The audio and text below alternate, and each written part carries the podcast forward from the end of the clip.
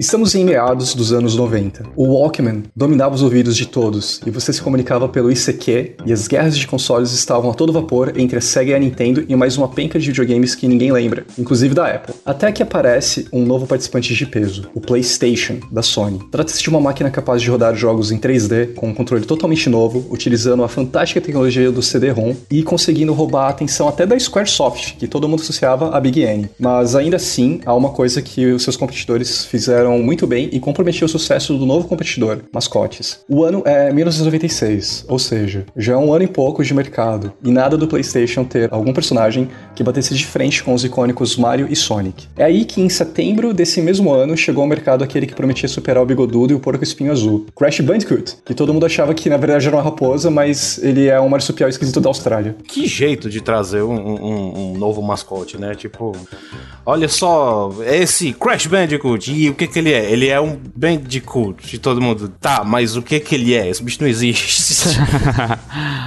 tipo, que diabo é um Bandicoot, né? Tipo, eu acho que não tem nem tradução pro nome dele pra, pra português.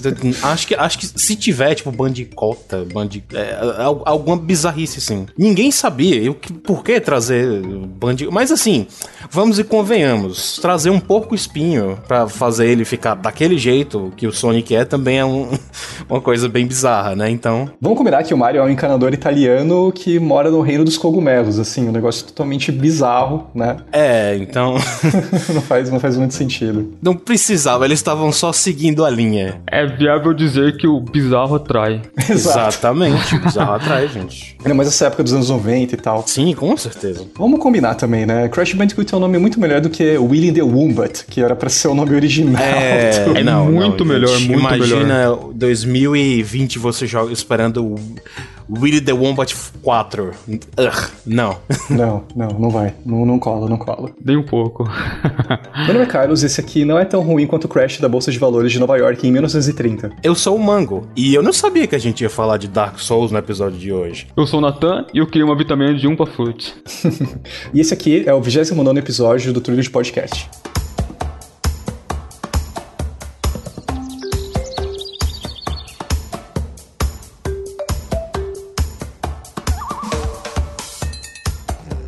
Sejam todos muito bem-vindos ao Trilho de Podcast. Esse aqui é o nosso 29 episódio e eu tenho alguns recados rápidos, como de praxe, para dar para vocês. O primeiro de todos é que, ó, tem uma pandemia rolando aí, então, por favor, não sair sem necessidade. Se você precisa sair, toma cuidado, né? Ainda não tá, não tá passando, né? Ainda não passou, na verdade. A gente tem uma batalha longa aí pela frente ainda, né? Fiquem em casa, ou, ou, ouçam um podcast, joguem joguinhos e vamos, vamos colaborar. Se tiver que sair, use máscara. Sim, por favor. E não esqueça do álcool em gel. Com certeza. É, inclusive, já apontar aqui, temos um sortudo, né? O, o Mango, ele acabou de falar aí, ele já, já tomou a primeira dose da vacina aí, então eu, eu tô morrendo de inveja. Ah! Pô, não é só você que tá com inveja não, hein? Bom, e a gente também faz lives na Twitch, né? Se você tem é, uma inscrição do, do Prime Video, se você for lá no, no Twitch, você tem aquela opção de nos ceder um sub gratuito mensalmente. Isso ajuda bastante a fazer com que o podcast continue existindo. A gente tem que tirar dinheiro do nosso bolso para poder fazer acontecer e tal. Então, qualquer ajuda que vocês possam nos dar é muito bem-vinda. Se você também não é assinante do Prime, hoje em dia você consegue fazer qualquer sub por 5 reais, né? É uma coisa que ajuda muito. Então, se puderem, a gente agradece muito. E... Ou simplesmente divulgue o episódio. Isso também já, já é de muito bom grado. É, nosso link é twitch.tv barra Podcast. Uh, e falando em Trilogy, né, o, o, podcast é patrocinado pela Trilogy Games, por assim dizer, né, vão lá, acessem o site, é www.trilogygames.com.br, é a loja que faz tudo isso aqui acontecer. E nos sigam nas redes sociais, né? Arroba Trilogy Games Oficial no Insta e no Face e arroba Trilogy Games Underline no Twitter. E é isso, toda quinta-feira às 14 horas vocês vão ter um episódio sem erro e assinem o feed para vocês sempre receberem, nos sigam no Twitter também com arroba Trilogy Podcast Underline, que é a conta oficial do podcast. E é isso aí, ajude a divulgar, a espalhar a palavra e bora pro episódio. Uh, vocês notaram que hoje é um episódio muito inusitado, porque primeiro de tudo a gente tá falando de Crash, que assim, historicamente todo mundo sabe que é uma, uma franquia que hoje em dia eu falo muito mal. Mas eu, eu vou tentar mudar um pouco essa concepção, porque não é, não é puro ódio assim, não. Eu sou o host oficial de hoje e estamos com dois participantes diferentes, né? Nenhum dos outros integrantes foi, vai participar de hoje porque. Uh, porque sim, né? Porque sim. porque sim, porque eu quis. O episódio é meu hoje, então eu que mando. É isso aí. Temos uma voz voltando aí, que é o meu grande amigo Mango. Hello, sim, eu estou voltando. Olha aí, se, primeiro episódio que eu apareci já tinha menos gente do, do cast original. O segundo já tem menos gente ainda, ó pouco a pouco tomando o título de podcast, hein? Esperem me ouvir muito mais. A gente vai dominar o negócio. É, seja muito bem-vindo novamente, Mago. É sempre um prazer poder falar de videogame com você. O prazer é meu. Valeu, valeu. E temos uma voz nova aqui também, que é um outro grande amigo meu, o Natan, que hoje em dia ele tem feito as capas dos episódios pra gente. Ele começou a produzir as capas a partir do episódio sobre Resident Evil Village, né? Então essa aqui já vai ser a terceira capa que ele produz pra gente. E, Natan, se apresente aí, cara. Salve, salve, galera. E eu tô aqui encaminhada junto com o Mango aqui pra tomar conta aqui do negócio aqui e roubar o trio de podcast pra gente. um passo de cada vez. Um passo de cada vez, cara. O Natan, inclusive, ele faz lives na Twitch de vez em quando, né? Você quer divulgar aí, meu amigo? Muito obrigado pelo espacinho aí, por poder divulgar. Meu canal, ele é um canal bem simplesinho. Ele é um canal sobre desafios, desafios e speedruns. e porque eu sou péssimo em speedrun. speedruns é ótimo. E então se você gosta de desafio, gosta de ver alguém zerando um jogo em última dificuldade sem nem conhecer o jogo, é, se desafiando, se ferrando mesmo, ver um streamer se ferrar, cola no meu canal que vocês vão gostar. É, o meu canal se chama Natan, N-A-T-A-N, underline J-T-X. Isso aí. É, esse daqui, na verdade, é o Nathan Drake, tá? Eu, a gente roubou ele da, da Naughty Dog ele tá aqui Exatamente.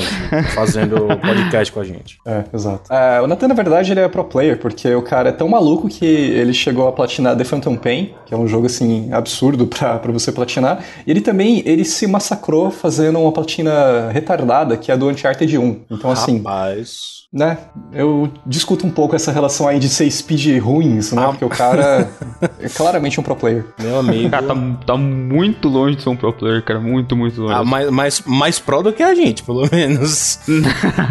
Posso só pra me divertir só. Pegar uns troféuzinhos lá. e falando em platina, ele, inclusive, você platinou os três crashes aqui, né? Na, na sim, Insane sim. Trilogy. 100% dos três. Cara, é um negócio muito absurdo. Muito absurdo. eu não consegui nem no primeiro. Eu tentei, assim, eu não consegui nem no primeiro. Chegou uma hora que eu só. Não, esquece.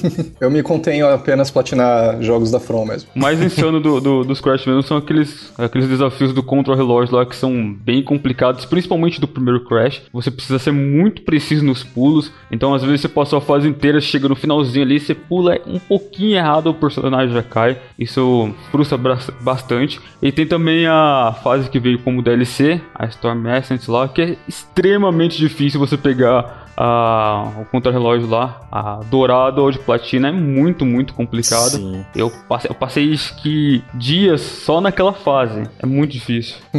é puxado, é puxado. É bem puxado. Demais. Então, é como a gente falou, hoje o episódio é sobre Crash Bandicoot, né? E a nossa ideia é simplesmente fazer um apanhado é, cronológico dos principais jogos da franquia. A gente sabe que Crash tem um histórico aí muito de ascensão e queda, né? Nós vamos focar principalmente nos jogos feitos pela Naughty Dog e no recente ressurgimento da franquia. Tendo dito isso, eu gostaria de primeiro fazer um, um comentário nosso, né, geral, de como foi o histórico de cada um com a franquia. O meu primeiro Crash foi justamente o primeiro Crash. Se não me fala, não me falha muito a memória, eu tive o, o primeiro PlayStation nos idos de 90, final de 96, começo de 97. Eu tenho uma memória muito blurry dessa época. Eu, eu, sei que eu tinha ele, né? Eu era muito criança ainda, né? Em 96 eu tinha 5 anos. Uh, eu lembro muito bem de ter o Super Nintendo, de jogar muito ele, é um dos meus consoles favoritos. Uh, mas eu, eu tenho uma memória muito bizarra, assim, dessa transição para a geração dos 32 e 64 bits. Mas assim, meus pais me deram um PlayStation e eu lembro que um dia a gente estava num shopping e a gente foi numa lojinha e, né, como tava com, com um console novo, precisava de jogos e tal, a gente ficou procurando jogos lá e eu lembro de ter visto o Crash e achei a capa interessante, né?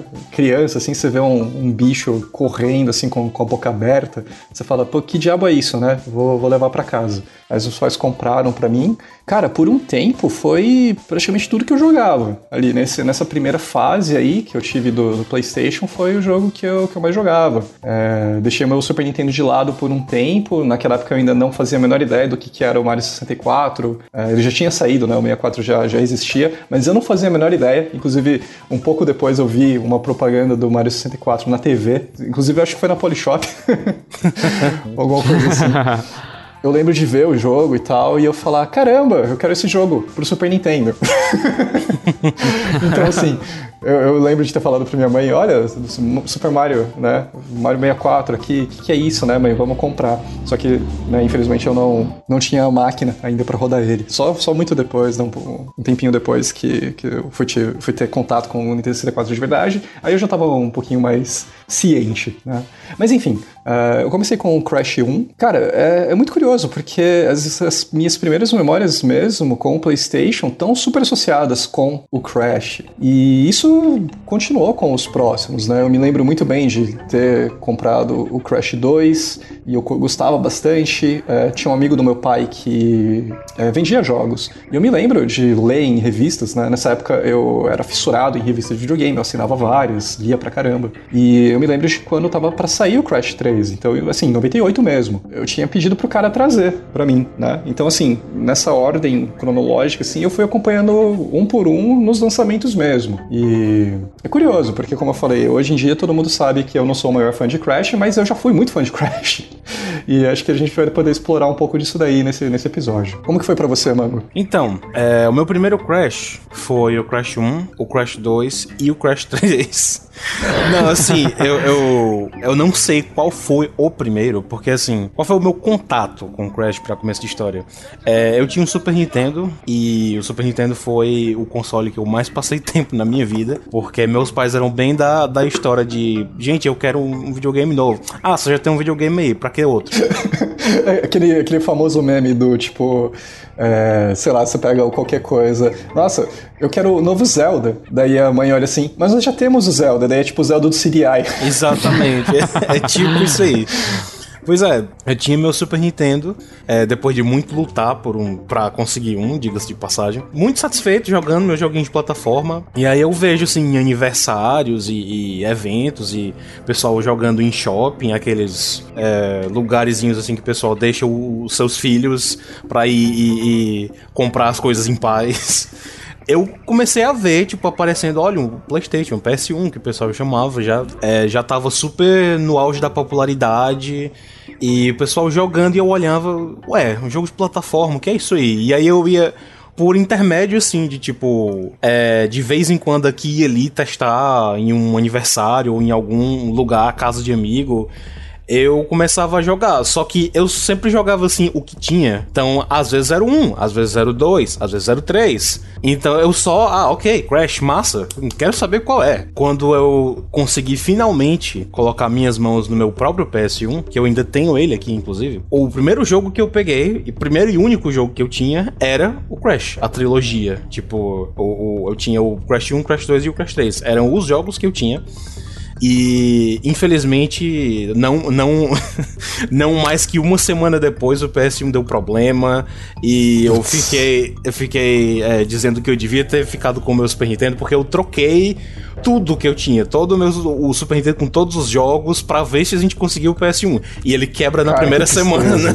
Que tristeza, velho. Caraca, mano. Mas assim, é, é, esses problemas, é, colocando esses problemas para trás, Crash foi realmente assim um dos primeiros jogos que eu joguei quando peguei o PS1, quando realmente ele estava funcionando. E eu passei muito tempo jogando ele, mas foi tipo muito tempo. Joguei o primeiro, joguei o segundo, joguei o terceiro, peguei todas as é, todos os diamantes em todos eles. Nunca liguei pra time trial, né? Pra, pra corrida contra o tempo, então quase nunca fiz nenhum desses. Eu sempre achei muito estressante, cara, como eles fazem no, no, nos crashes. É, o, o, time trial é bem, bem, bem zoado fazer mesmo. Bem chatinho. Pois é. Mas assim, eu sempre joguei bastante e até depois que, que ah, apareciam outros jogos, apareceram outras coisas, eu sempre voltava de vez em quando para jogar. Ah, vou jogar de novo aqui o 2, vou jogar de novo aqui o 3. E sempre ficava isso. Então, ah, vou tentar conseguir 100% no primeiro, que era um, um, um desafio gigante. Mas, pois é, eu tipo, desde que eu realmente consegui colocar minhas mãos no PS1, é, Crash era o jogo que me atraía a jogar. Tipo, eu sempre podia estar jogando qualquer outra coisa, mas de vez em quando, ah, hoje tô afim de jogar Crash de novo, e ia lá, ia até o final, e pegava tudo. Então uhum. eu tenho uhum. várias memórias de várias memórias de, de, desses dias do PS1 de, de jogar bastante Crash. Uhum. É, eu acho que principalmente para quem tem mais ou menos essa idade, né? Você é um pouco mais novo do que eu, mas não tanto. Uhum. O Crash ele definiu essa, essa primeira leva de jogos do PlayStation. Sim, né? sim. Na verdade, eu acho que eh, até a geração toda o Crash foi muito a cara assim do PlayStation, né? É verdade. Eu, eu imagino como deve ter sido nos Estados Unidos, porque lá eles faziam propaganda do. do umas propagandas muito anos 90 mesmo, porque Sim. na época do Mega Drive. Aquelas propagandas são hilárias, cara. Sim, sim. Se na época do Mega Drive e do Super Nintendo tinha aquela briga, né? Da SEGA falando Genesis does what Nintendo don't, né? Jogando umas alfinetadas assim na Nintendo. Sim, sim. Quando chegou a Sony, eles faziam um. Eles tiveram a pachorra de fazer um cara se vestir de Crash ir pro prédio da Nintendo com um megafone e ficar, tipo, gritando, assim, pras, pras pessoas. E isso virou uma propaganda, é sensacional. Ah, os anos 90. Cara, que, que época maluca. Mas é, Crash, eu acho que foi sim um, a cara, assim, do, do PlayStation na época. E eu tô no mesmo barco que você. É, nesse, nessa época, assim, de carros de 5, 6, 7 anos, eu era o menino dos platformers, né? Era tudo que eu queria jogar na época. Só um pouquinho depois ali que eu fui apresentado ao Final Fantasy VII, aí a coisa, né, desgringolou e hoje eu sou quem eu sou. Mas e aí, Nathan, como que foi para você? Cara, é, eu sou um pouquinho mais novo. O meu contato com com, videogame foi um pouco mais tarde que o de vocês. Eu fui ter contato, acho que eu tinha uns 10, 11, 12 anos por ali. E a primeira experiência que eu lembro jogando foi Crash, cara. Foi o meu irmão me levando numa lojinha aqui de videogame que tinha aqui perto de casa. E eu lembro quase muito bem da primeira vez que eu fui. E eu fiquei lá vidrado. Eu fiquei, eu fiquei ah, isso aqui é um controle? O que, que eu tenho que apertar aqui? Tem um monte de botão. Aí iniciava o jogo, já começava a ficar animado. Aí eu fui, eu ia vendo, pô, mas eu tenho que ficar pegando as caixas aqui. Na época eu chamava de maçã, né? Não falava umpa. Tem que ficar pegando as maçãzinhas aqui. Aí, no, eu lembro que na primeira vez que eu fui, eu já comecei a ficar, caraca, isso aqui é muito interessante. E aí, eu lembro que eu estudava, né, e tal. Eu esperava a semana inteira, a semana inteira passar rápido. Pra, pra sábado, eu pedi dois reais pro meu pai pra eu poder ficar uma hora na loja de videogame. Bom tempos. Bons tempos, cara, bons tempos. E, e ali, é, é, basicamente foi ali que foi construindo, assim, o meu amor por Crash, porque foi a minha primeira experiência com o jogo. E foi algo especial, porque eu, eu lembro também, meu irmão me levando lá, eu era bem pequeno. Eu ficava ansioso esperando a semana acabar, passar pra poder ir no sábado e lá. Cara, pra vocês terem noção, eu ficava tipo na sexta, eu ficava lá torcendo, falando, não chove amanhã, não chove amanhã, por favor, não chove amanhã. justamente, justamente pra eu poder ir cedinho lá, colar, correr lá e poder jogar um pouquinho. Então, é a, a, minha primeira experiência que eu lembro jogando. E eu acho que a primeira experiência assim de jogo, assim, se vocês pararem pra pensar agora, é alguma coisa um, bem, bem marcante. Você vai, você vai acabar lembrando por muito tempo. Uhum. É verdade. É, é, é, muito absurdo, né? Porque é justamente o que a gente falou ali. É realmente a ascensão e a queda do Crash, porque ele foi um personagem que realmente bateu de frente com o Mario, com o Sonic. E é curioso, porque na época que o PlayStation era ainda muito novo, a Sony nunca parou para falar assim: não, a gente precisa realmente de um mascote, né? Tanto que, se você for parar pra olhar, o PlayStation meio que tem vários mascotes, né? Nessa época aí do PS1 dá pra você discutir também se o Parappa the Rapper não era o mascote, né, por um tempo. Mas aí veio a Naughty Dog, né, com essa ideia de fazer um, um action platformer, digamos assim, com um personagem que seria um mascote, com um contrato que eles tinham com a Universal e tal, eles tiveram um contrato para fazer três jogos, e oferecendo pra Sony. E, cara, deu muito certo, porque eu acho que tem duas coisas que, aliás, três coisas aí que fizeram o PlayStation ser um puta sucesso. Um deles é justamente tecnologia, né, porque essa questão aí do, do CD, é, das capacidades de poligonais que ele tinha pra época, é, essa oferta gigantesca de jogos, porque, cara, tem muita coisa icônica ali, né? Final Fantasy VII, o Crash, Metal Gear Solid, Gran Turismo. Uhum. Tem, tem muita coisa de peso ali que marcou, sim, que, sim. Né, que, que fez o, o console ser um console grande. Uh, a outra é justamente ter esse, o Crash como um personagem que bate de frente, né? ainda mais para quem era criança na época. Né? Como eu falei, ali, quando eu fui conhecer o Crash, eu comprei porque eu achei a capa interessante, né? Eu achei engraçado, um bicho correndo com a, com a boca assim aberta e tal. Eu falei que tá, vamos jogar isso aqui. Eu gosto de, dos jogos do Super Nintendo e tal, isso aqui me lembra um pouco é, joguinhos que eu gostava de jogar e foi que foi. E a terceira eu acho que seria talvez a pirataria, né? Porque o PlayStation era muito fácil de você encontrar os CDs piratas e tal, então acho que isso se É, popularizou. a verdade é essa. É uma junção de coisas, né, cara? Você vê ali a tecnologia ali, o 3D, o 3D, tá o 3D aparecendo com mais força. É, o CD, o CD-ROM, 640 megabytes, mano. É megabytes, né, certo? Megabits. 640 megabits. E, cara, o PlayStation 1 naquela época lá era, é, era bem melhor que um PC. O PC na época era o quê? Era usava acho que o Windows 3.1. Então, cara, pra você rodar um, um jogo num, num PC, é, é ser um muito puta complicado. PC já É. naquela época, né? Era muito, ele era muito melhor em questão de não ser acessível, né? Sim, é- nossa, era muito complicado, cara. Porque naquela época lá você precisava, acho que, de disco de boot, tinha que ter um com alto ZEC, com FigSys personalizado. Cara, não era nada amigável para jogos de PC, nada, nada. Até a relação de é, compatibilidade entre os graphic, os, as placas de vídeo, né, os graphics cards, era muito complicada, porque um jogo podia rodar muito bem numa placa específica, mas aí você não tinha aquela placa e rodava meio né, diferente, não é que nem hoje, que se você tem uma da NVIDIA, é, vai rodar da mesma forma como se você pegar uma outra da, sei lá, a- da AMD e tal. E até o, até o método de, de você jogar no PC era um negócio bizarro, né? Com- comparativamente.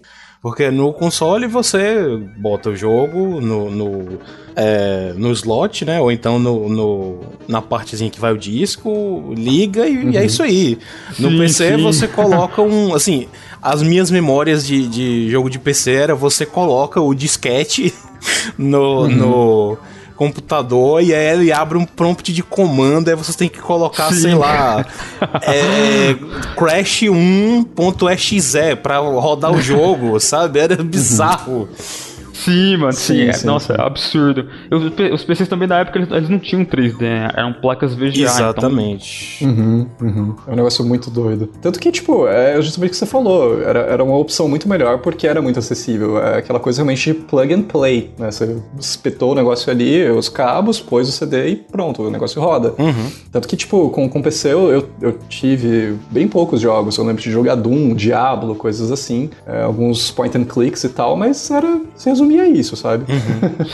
É, o, meu, o meu tempo passava muito mais nos consoles mesmo. né? Eu tive a sorte de ter, por geração, sempre um console da Nintendo e um console da Sony. Então era onde eu passava o meu tempo. Ah, mas enfim, é muito, muito legal ver como o PlayStation teve esse, esse sucesso. E em parte, sim, eu acho, deve sim ao, ao Crash. Como a gente tinha falado, ele é produto da Naughty Dog, né? Que nunca foi detentora dos direitos da, da propriedade intelectual, né? Do Crash e tudo mais. Então eles criaram, mas os direitos eram da Universal. A Universal, como a gente sabe, eles não são um estúdio de videogame, né? Então, assim, eles tiveram a sorte de ter um contrato com a, a Naughty Dog, porque a Naughty Dog é um puta estúdio, né? Um dos meus estúdios favoritos, sempre foi desde essa época. E eles souberam fazer um negócio muito, muito absurdo, né? Ah, assim, um time super pequeno, eles tiveram é, uma ideia inspirada em Donkey Kong Country, acabou virando essa, essa, essa franquia toda que foi além do Crash, eh, foi além do, da Naughty Dog, digamos. Uhum. Os caras tiveram até a ideia de fazer um jogo pra competir com Mario Kart, né, que é o Crash Team Racing. E esse daí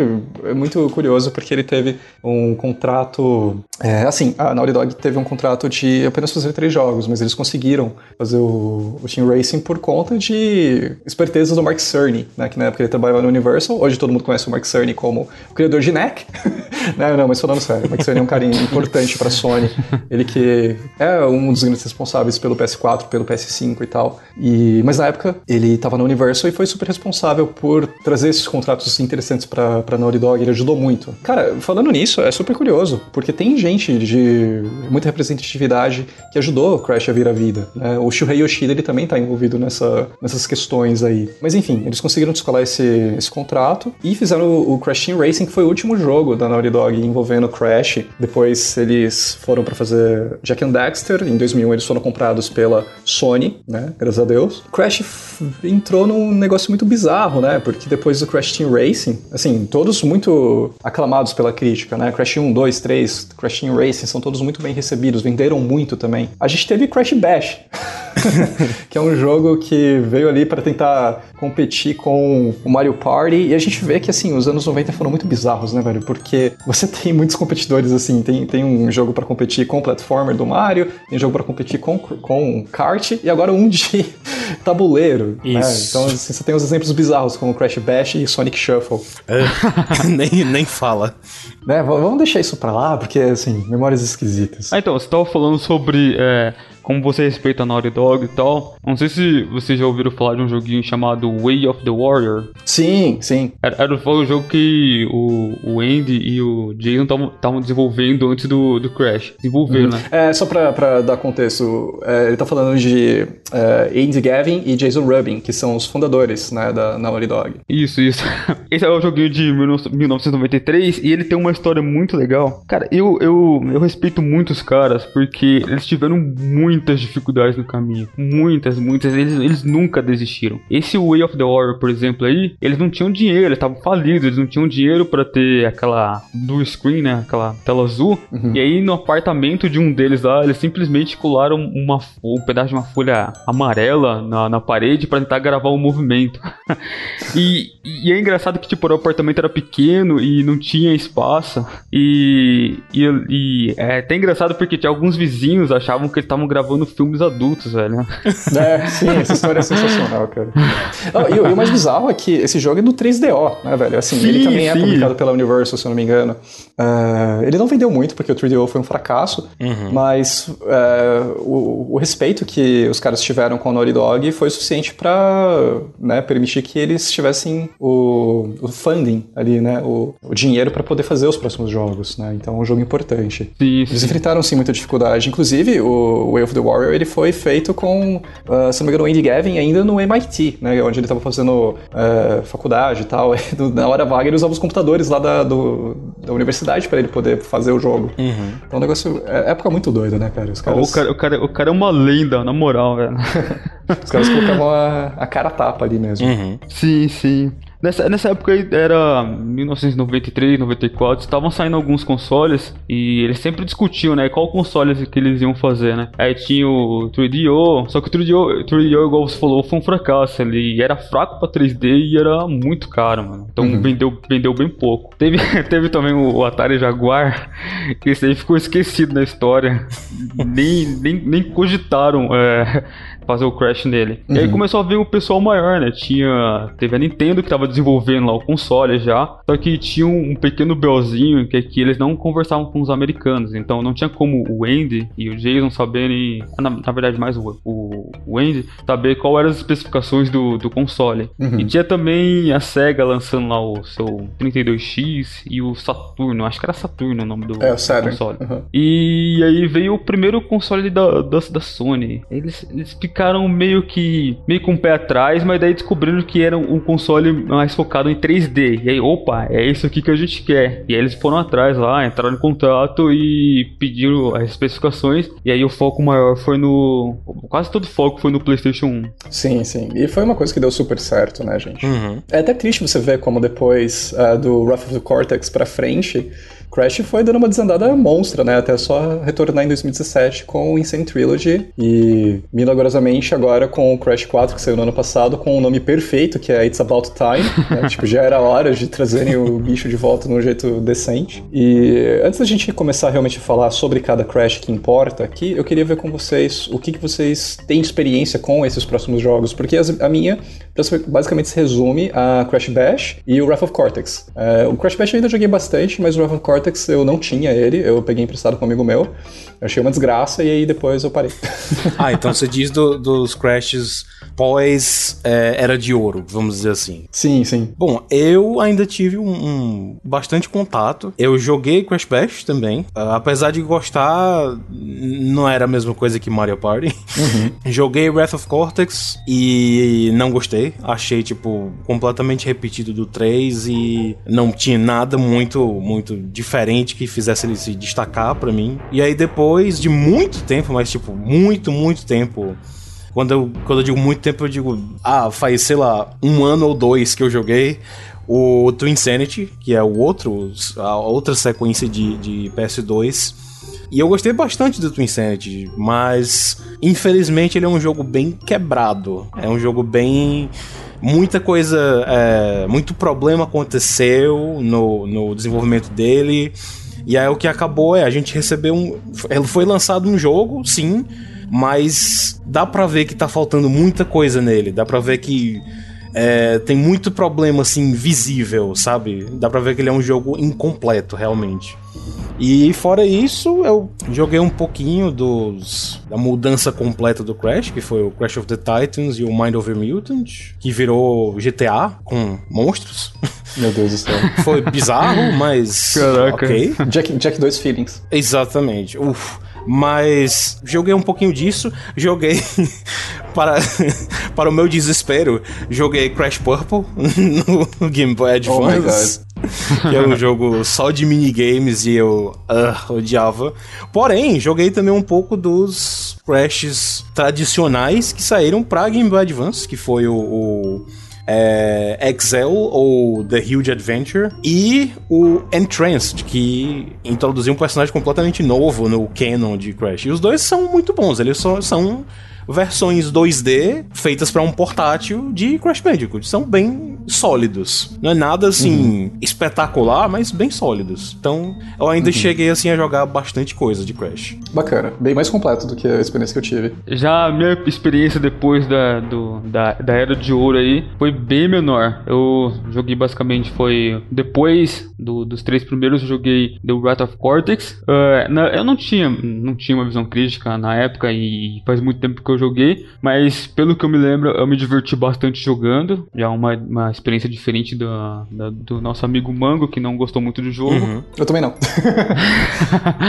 e eu, eu me divertia bastante no- nele, eu sempre, me- mesmo esquema de sempre, de sempre, sempre tentava pegar todas as caixas, todos os diamantes, todos, to- tudo que tinha no jogo, é, os contra-relógios, Lost Time Trials, sempre tentando fazer 100% do jogo e eu me diverti fazendo ele, fazendo 100% dele. Eu joguei também o Twin Sanity, eu joguei, só que eu fui mais ou menos até a metade do jogo, porque era uma versão lá que, é, era o Play- PlayStation 2 piratão, cara, sendo sincero.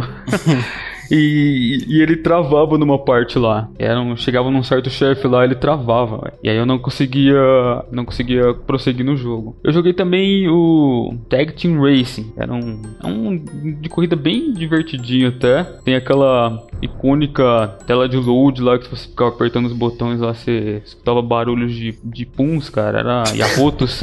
Era bizarro, Os caras cara. estão terminando do World, velho. e eu cheguei a jogar essas, é, esse, esse que teve o redesign do Crash aí, que foi o Of the Titans e Mind, Mind Over Mutants, que eu não gostei, sinceramente. Eu joguei. Eu não sei se. Eu não lembro se eu cheguei a zerar eles, mas eu não gostei deles. Justo. Justo, justo, justo.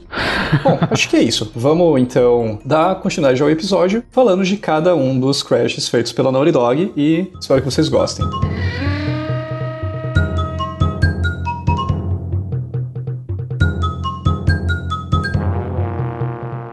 Então vamos lá, né? Vamos falar um pouco mais sobre o Crash Bandicoot original, o primeirão, aquele que começou tudo. É, ele foi lançado em 96, né? Mais especificamente em setembro nos Estados Unidos. Ele saiu um pouco depois na Europa. E só para vocês terem ideia de contexto, assim, setembro é mais ou menos dois meses e meio, assim, depois do Mario 64 ter saído, né? E é muito legal a gente ver, porque entra naquilo que a gente tinha comentado mais cedo. Nessa época, cada uma dessas três grandes empresas tiveram sua própria concepção do que, que deveria ser um platformer 3D, né? O- Enquanto o Mario 64 ele segue toda essa ideia, sei lá, de mundo aberto, digamos assim, nas fases, né? São fases muito expansivas, a forma como é, o Mario se movimenta faz muita diferença e tal.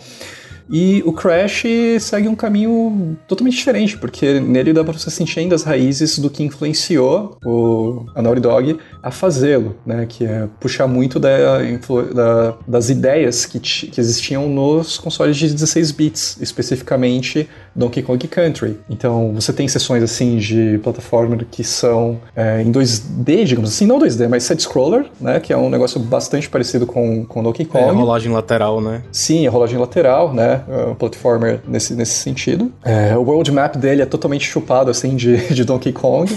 a forma como você anda, assim, e tal, pra, pra ir pras fases. É Donkey Kong, mas agora 3D de verdade. Exato, mais ou menos isso. Cara, é, fica muito evidente a inspiração do Donkey Kong. Ele mesmo já, já, chegou a falar sobre isso. Mas é muito evidente porque basicamente você passa de nível, de nível tem desafio de tempo, é, os inimigos ali, saltos, frutas para coletar e é um animal com um estilo de desenho animado. É muito evidente. Sim, sim. É totalmente inspirado nele. O que não é ruim, né? Tipo, obviamente sim, sim. faz todo sentido ele ser inspirado sim, pelo, pelo, Donkey Kong. E nas fases que não eram side-scroller, tinha uma coisa muito bizarra, porque a câmera seguia o Crash pelas costas, né? E então você via o Crash o tempo todo é, por, pelas costas e tudo. E internamente é, o pessoal da Naughty Dog chamava o jogo de Sonic's Ass, né? Tipo, o traseiro sim, do Sonic. Porque você passava tanto tempo olhando pra bunda do Crash. E é uma perspectiva bem diferente, né? Porque uhum. enquanto o Mario você tinha controle da câmera, não é a melhor câmera do mundo. De jeito mas, nenhum. É, é, era 96, né? Então, é, assim, 96. Você vê, né, formas assim diferentes. E você pega os jogos do Sonic também, são um negócio totalmente bizarro ali, como que eles fizeram. Mas uh, a SEGA também fez o Knights, né? Que é, é, uma ideia um pouco diferente também, assim, porque você voa e tal, uhum. negócio dá várias piruetas assim no ar e tal, é totalmente diferente do, do que o Mario estava fazendo e do que o Crash estava fazendo. E uh, você também tem uma perspectiva da, da câmera assim, né? Afunilada, uh, numa direção só, em que você foge de uma pedra gigante descendo, assim, então você vem correndo em direção à, à câmera. É uma coisa, inclusive, que a Naughty Dog usou no Uncharted 4, né? Porque você tem um minigame lá do Crash e tal. Então, assim, eu, eu diria que esse, essa perspectiva de câmera é icônica pro, pro primeiro Crash, né? Então, é, é, curioso ver como que eles fizeram isso. Essa parte da, da bola, Indiana Jones atrás de você, é muito interessante porque, assim, um dos desafios que eles tiveram é como seria fazer um jogo 3D, assim, de plataforma. Porque é o seguinte, você pensa num jogo em 2D, você tá andando ali, você vê um inimigo vindo ali, sei lá, tem uma tartaruga vindo na sua direção. Você simplesmente vai pular nela ou achar algum jeito de matar a tartaruguinha ali. Só que em 3D, como adiciona uma nova perspectiva, se tiver um inimigo vindo na sua direção, é só você desviar. É só sair pro lado e, evitar ele totalmente. Então eles tinham um desafio de como que ia fazer pro jogo ficar interessante. Uhum. E aí, uma das coisas foi remover ou adicionar algumas coisas para tirar essa vantagem do jogador. Aí, por exemplo, nessa fase da bola, eles, eles removeram basicamente o tempo. Porque você não pode ficar parado. Você tem que estar tá o tempo todo ali se movendo, senão a, a bolona lá vai te pegar. Aí você vê também fase que fase, por exemplo, do porco. É o contrário. O porco tá se movendo o tempo todo para frente e você tem que ir evitando os, os objetos que estão no caminho. Isso, tudo que tá no caminho ali você tem que ficar evitando. É muito interessante isso porque era um desafio que eles tiveram e eles conseguiram achar uma forma de, de bater esse desafio e trazer uma coisa interessante. Reduzir também uh, as áreas do lado, né? Colocando tipo, paredes do lado. É, é muito interessante. Inimigos que te perseguem. Então, eles eles têm. Você parar na frente do inimigo, você vê que ele vai vindo na sua direção. É muito bacana ver isso, que eles adicionaram e removeram algumas coisas justamente para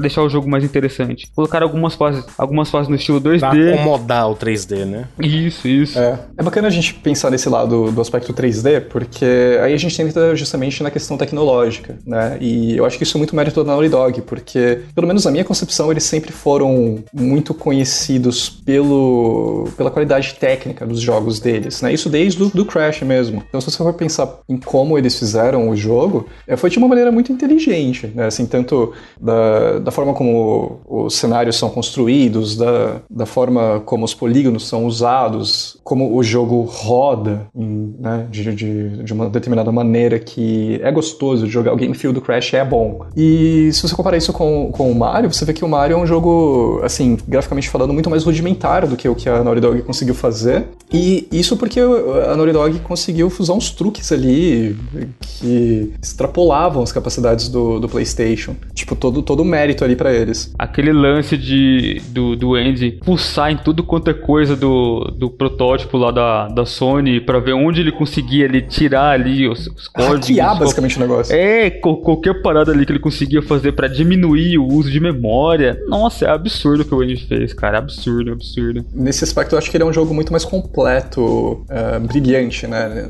em questão técnica do que o Mario 64, mas a gente vê, né, qual jogo foi mais influente hoje em dia, porque assim, eu acho que ambos são jogos importantíssimos e interessantes, mas a gente vê que o Mario 64, mesmo sendo mais rudimentar em questão gráfica, né, ele não é um jogo bonito, vamos combinar. Uhum. Uh, enquanto o Crash, eu acho que ele, ele sempre foi um jogo bonito graficamente falando, mesmo se você pegar ele hoje em dia, o Crash mesmo original de, de PS1, ele não é um jogo feio, longe disso. É, obviamente, envelheceu o gráfico e tal, mas, né, ainda assim, pra época, ele, ele tem um visual bacana. Sim, sim. Mas a gente vê qual jogo foi mais influente, né, no, em outro aspecto, que é justamente o Mario 64, por conta de quão divertido é controlar o Mario, né, mas eu acho que isso de maneira alguma diminui a importância do Crash. Uhum, com certeza. Uma coisa interessante que uh, eles sempre tiveram a visão de criar um personagem mais cartunesco do que um personagem de videogame. A ideia era ser um personagem parecido com de cartão. Então você vê que tem inspiração ali, que, por exemplo, você passa um, um rolo compressor, uma, uma, bola por cima do Crash, e ele fica amassado igual, igual um papel, igual em cartoon mesmo.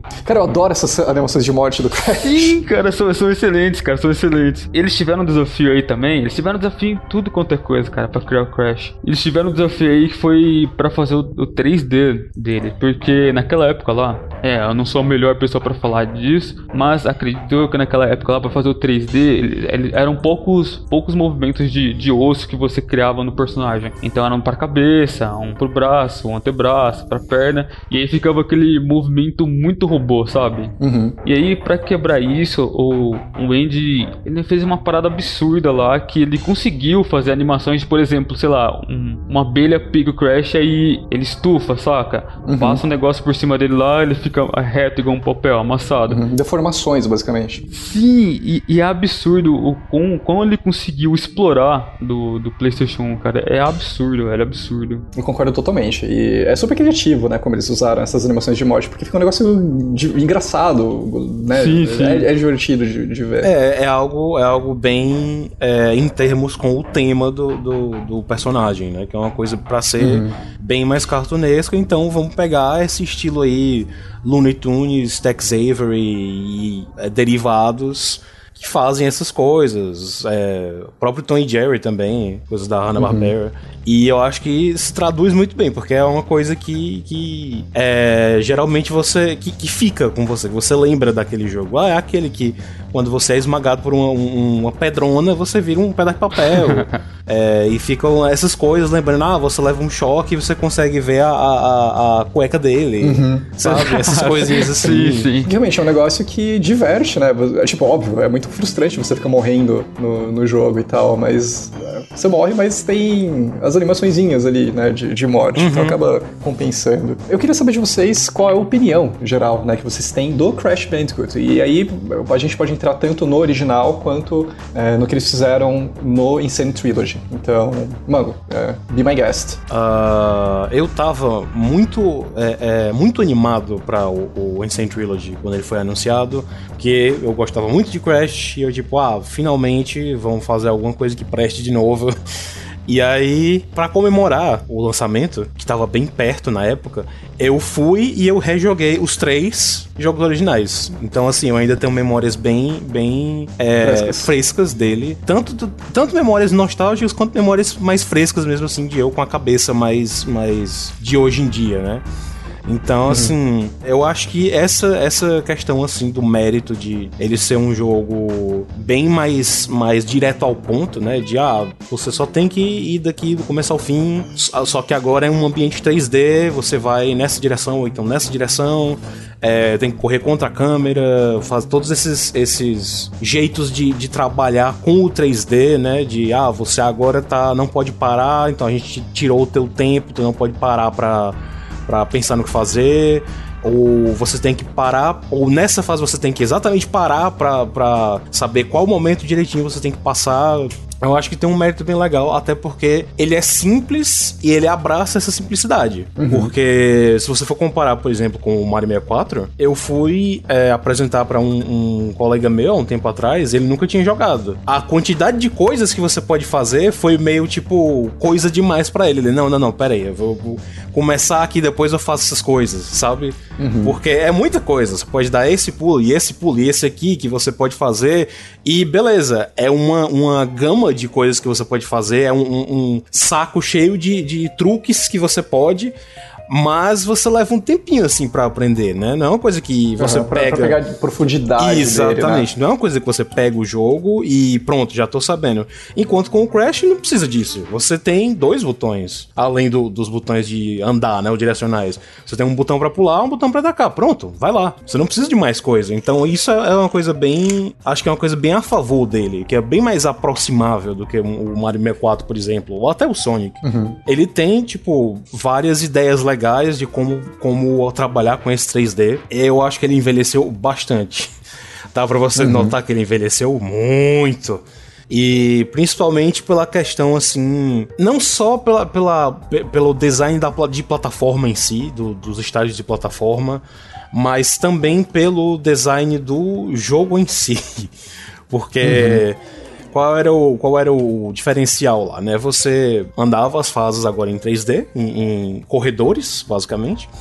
E você ia coletando as Wumpa Fruits, você ia coletando os, as caixas, de repente você ganhava uma máscara, o Aku Aku, uhum. né? Pra ele mesmo.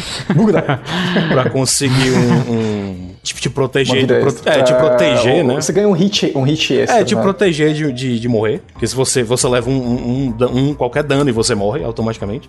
Uhum. Mas. Ah, e, e, e Mango, só, só é, ilustrando, não ilustrando, né? Mas complementando. Essas aí são todas pedras fundamentais, assim, pra franquia. Né? Essa questão da caixa. Sim, sim. Uh, da, da, máscara, da, das frutas que você tem que coletar. Também entrar em, em fases secretas dentro do. Sim, sim. Né? Do, do próprio sim, level, sim. que é uma coisa bem de Donkey Kong. Exatamente, é fases tipo bônus dentro da própria fase. Uhum. É, que no primeiro você tinha que coletar aqueles símbolozinhos, né, do, dos personagens. Sim, tanto sim. da Tona, que era aparentemente namorada do Crash, e, e, os outros personagens do jogo, o Embryo, o Cortex, que era o vilão. Você tinha sempre esse, esse, esse, essa estrutura. Você vai nessa fase, você coleta as caixas, se você pegar todas, você ganha uma coisa no final, você ganha um diamante no final, né? Tem esses, essas partezinhas de bônus que te dão mais coisas, te dão mais vidas, te dão mais é, é, Wumpa Fruits também, tem caixas dentro delas. Tudo isso foi estratégia para fazer o 3D ficar interessante. Exata, exatamente, é, são os jeitos de contornar para tornar aquilo interessante. Sim, né? sim. Para fazer um jogo que é basicamente 2D,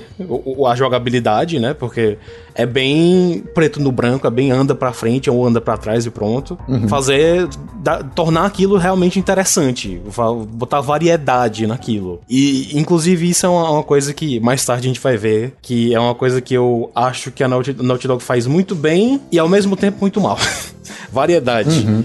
Mas sim, é, você tem aquela. A, essa estrutura toda foi, foi super importante, colocou lá para todos os outros, os outros jogos da, da franquia. Mas no primeiro você tem muitos probleminhas. Primeiro de tudo, uhum. para você conseguir a, a recompensa, o, o diamante é, prateado, né, no final da, da fase, você tem que pegar todas as caixas e chegar no final da fase. Sem morrer. então, se você chega e você morre alguma vez, não, não, não, não tem mais como. Então, além de você ter que procurar a fase inteira, e às vezes você tem que ir contra a câmera, porque a, a, a fase ela vai apontada para frente, às vezes você tem que voltar e não saber direito o que tá na sua frente, porque a, a, câmera não te acompanha para conseguir ir para outro caminho e pegar o resto das caixas. Além disso, você tem que fazer isso sem morrer, porque se você morrer, você não consegue o, o bendito diamante. É frustrante. frustrante. Então, uh, me, me, me corrija se eu estiver errado, mas uh, no primeiro, no original, você não pode morrer nem na fase bônus. É verdade. É, é, é isso, isso, mesmo, Você né? não pode morrer nem na uhum. fase bônus. Qualquer lugar, você morreu, pronto. Não dá mais pra pegar diamante daquela fase. Ah, no, no, remake não, não tem isso, você pode morrer no bônus. Isso. No, no remake, eles, eles deram uma melhorada monstra nisso, porque isso era uma das coisas mais, mais é, que dava mais raiva, mais frustrantes, exatamente. Sim, sim, porque tem, tem bônus que é muito complicado você fazer, você precisa fazer várias vezes até entender o que você tem que fazer. Sim, ali. era, era um, um de tentativa e erro, isso, né? era um quebra-cabeça e você não sabia o que fazer, só, só ia conseguir saber tentando de novo. Então, assim, era super frustrante você terminar o primeiro com, com tudo, né? Mas se você, se você fosse é, sem se preocupar com isso, ok. Ele ainda era uh, relativamente tranquilo. Ele tinha fases ainda bem difíceis, mas ele não era tão complicado. Agora, se você fosse atrás de tudo, nossa, transformava em outro jogo completamente. No Ancient Trilogy, que é o remake, eles refizeram isso. Assim, 80, 90%. Que é o que, que eles fizeram? Todas as fases normais as fases comuns, você agora pode morrer. Você pode perder uma vida, duas, três, quarenta. É, não importa, você chega no final, se você pegou todas as caixas, o, é, você ainda ganha o, o, diamante, que é uma coisa que eles aprenderam no segundo jogo, né? A, a Naughty Dog aprendeu a fazer uhum. no segundo jogo, e aí o remake trouxe logo no primeiro pra, pra diminuir dor de cabeça. A única coisa que o, o, o, remake ainda pede é que quando você vai pegar as gemas especiais, né, os cristais especiais, que sempre é, sempre são diamantes ou, ou, ou, joias coloridas, diferente do, dos, dos outros diamantes é, prateados, que abrem fases novas, né? Abrem a fases secretas e coisas do tipo. No remake, nessas fases específicas onde você pega o, esse diamante, você tem que, tem que terminar a fase sem morrer ainda. Uhum. E aí eles selecionaram algumas assim só aquelas só aquelas com a dificuldade lá em cima para você ter que terminar. Uhum. E aí tem que terminar sem morrer de novo. Ou, ou seja, pra virar Dark Souls só falta um dragão, né? Exatamente, falta só o dragão. Nesse caso, eu vejo mais como um desafio, porque removeram basicamente tudo, tudo que deixava aquilo bem difícil no primeiro Crash, mas deixaram só em algumas fases. Então eu acho que fica mais só como um desafio. Ah, eu quero, quero, quero fazer essa fase secreta aqui, ah, eu quero pegar aquela joia ali. Acho que uhum. fica mais só como um desafio. Acho que não, não chega. Não, sim, eu concordo. Eu acho que eu acho que essa parte aí do, inclusive, eu acho que a parte de pegar todos os, os diamantes e todas as joias, é um, é um desafio em si à parte. É um, um jeito de jogar uhum. o jogo. Porque tem gente que não liga para isso. Vai eu só quero chegar no Sim, final da um fase. Meta, um, um metagame, basicamente. Né? Exatamente. Né? É tipo, ah, eu só quero chegar no final da fase e pronto. E isso é um jeito de jogar o jogo. Não tem como você julgar a pessoa por isso. Uhum. Outra coisa é você ir atrás do, do de todos os, os, diamantes, né? É, um, é, uma coisa diferente, é um, um desafio a mais. É, mas eu sinto que o primeiro tem problemas maiores do que só isso. Uhum. Na verdade, eu queria, eu queria que você explorasse um pouco isso, porque, assim, como eu, eu tinha falado, é, as pessoas me conhecem como alguém que não gosta de Crash. E é, é, meia verdade isso, porque, como a gente já falou, eu cresci com a trilogia, é, eu gostava bastante de jogar eles, era tudo que eu jogava durante um tempo. Uhum. Uh, mas o que amargou um pouco foi que quando eu joguei o Wrath of Cortex, eu falei, tá bom, isso aqui não presta, não gosto mais de Crash. E quando saiu o Insane Trilogy, eu falei, tá, eu vou comprar, velho. Eu gostava muito de Crash quando era criança, vamos ver como que tá. E eu tive a brilhante ideia aí, imbecil, de jogar na ordem cronológica. E eu acho que é justamente isso que você falou. Mesmo o, o Crash 1 ser é, melhor no Insane Trilogy, ele ainda assim tem muitas das mesmas faltas assim que o 1 tem. Eu acho que isso acabou meio que amargurando minha experiência. E hoje eu falo, tá, Crash, cara, eu vou jogar, sei lá, Tropical Freeze, que é muito mais sólido, tá ligado? Uhum. Mas eu acho que é um pouco injusto da minha parte, porque ainda assim tem ideias bacanas ali, né? Uh, e que foram muito, muito melhoradas nos jogos seguintes, né? Tanto que o meu, meu Crash favorito nunca foi o primeiro, né? Então, uhum. eu, eu, acho que muito se deve a isso.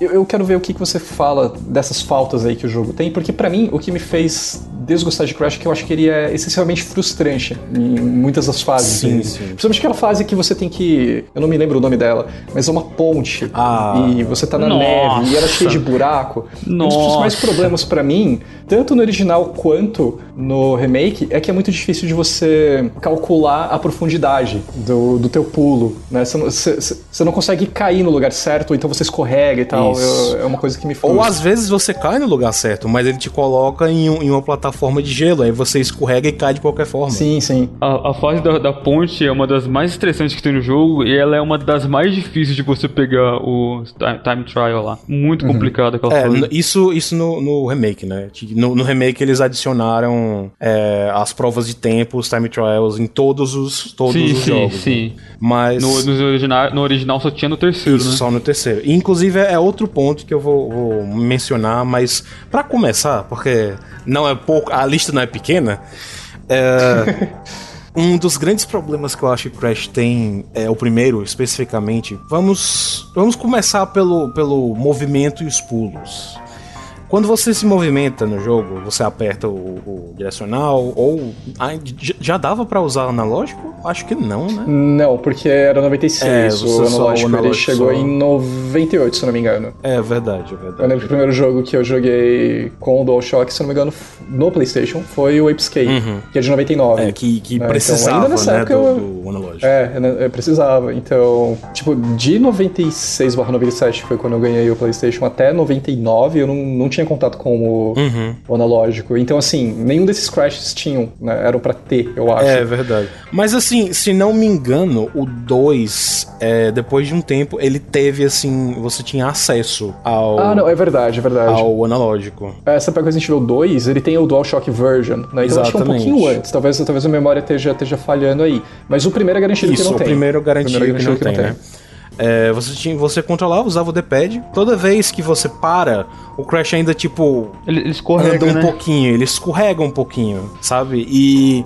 Ok, isso não seria um problema muito grande em, em, qualquer outra situação. O próprio Mario, Mario 64 faz isso, né? Você anda um pouquinho e você escorrega um pouquinho quando você para de correr. Mas o Crash ele é um jogo que ele demanda de você muita é, precisão. Jogo de plataforma com bastante precisão. Especialmente em fases como essa. Que uhum. vamos chegar lá, mas é, ele é um jogo que te demanda precisão. Pouco a pouco a, a dificuldade vai subindo, você tem menos lugar para menos chão para se, se, se sustentar é, ou o chão vai cair, ou você tem que é, fazer pulos um pouco mais, mais complicados, as coisas vão começando a, a piorar em sentido de dificuldade assim, ficar, ficar mais difícil. Eu acho que o, o controle em si, tanto do, do, do andar do personagem quanto o pulo, não acompanham isso, sabe? Uhum. Você tem um peso um pouco. como se fosse um peso a mais com o, o, Crash que você tem que se preocupar com esse negócio dele, dele escorregar, você tem que se preocupar no pulo, porque se você pular é, é, parado vai ser uma coisa, se você pular correndo vai ser outra coisa, se você pular e aí começar a apertar o botão de, de andar vai ser outra coisa. Então, assim, tem todas essas nuancezinhas que no final das contas deixam um pouco é, atrapalhado. Você escorrega um pouquinho demais, você é muito fácil você calcular errado o seu pulo de cair um pouquinho mais uhum. para frente ou um pouco mais para trás por causa dessa é. física é, atrelada aos pulos. Então fica uma coisa assim, eles querem que você seja muito preciso, mas o controle não é preciso, sabe? Uhum. Eles quiseram fazer, acho que eles quiseram fazer uma coisa mais realista, só que não parando para pensar que, pô, não dá, não vai casar tão bem essa física realista aqui do personagem escorregar um pouquinho ou do dele, é, o pulo dele modificar e tal não casa muito bem com o level design, com o design das fases, que quer que você seja é, pixel perfect, quer que você caia ali naquele lugar especificamente. Uhum. E, e, eu acho que também atrapalha que o jogo não rodava em 60 FPS. Exatamente. Né? E é muito mais fácil você ser preciso quando você tem uma resposta do controle que é praticamente imediata, isso. né? E eu acho que isso contribui também pro, pra sensação do Crash ser mais pesado. Uhum. Então, apesar de ser bem simples, ter mecânicas bem tranquilas em relação ao pulo, toda essa parada da física faz com que acaba sendo um bem complexo complexa. Sim, pois é, você fica é bem mais complicado você fazer as coisas. E aí, colocando aqui já o, o mais, uma, mais uma vez o pé no remake, eles deram uma, uma certa. um conserto nisso, sabe? Você não, não escorrega tanto e você não. O seu pulo já tem uma física mais estabelecida. Não é, não é uma coisa que varia um pouco de acordo com se você está correndo ou não, se você está parado. É um pouquinho mais fácil de, de você controlar. É, mas com, ainda assim a gente tem alguns problemas, porque o Crash ainda é muito pesado e no primeiro, é, é, assim, no primeiro ele, é, você já tinha essa física dos pulos e tal, e o pulo era muito, acho que acho que escorregadio, como eu falei, né? O pulo em si era muito escorregadio, então você tinha um pouquinho menos de controle sobre ele. Na questão do remake, eles consertaram isso, mas consertaram um pouco demais. Uhum. Porque no remake você já não, não é, flutua tanto, né? Você já não é tão, tão escorregadio.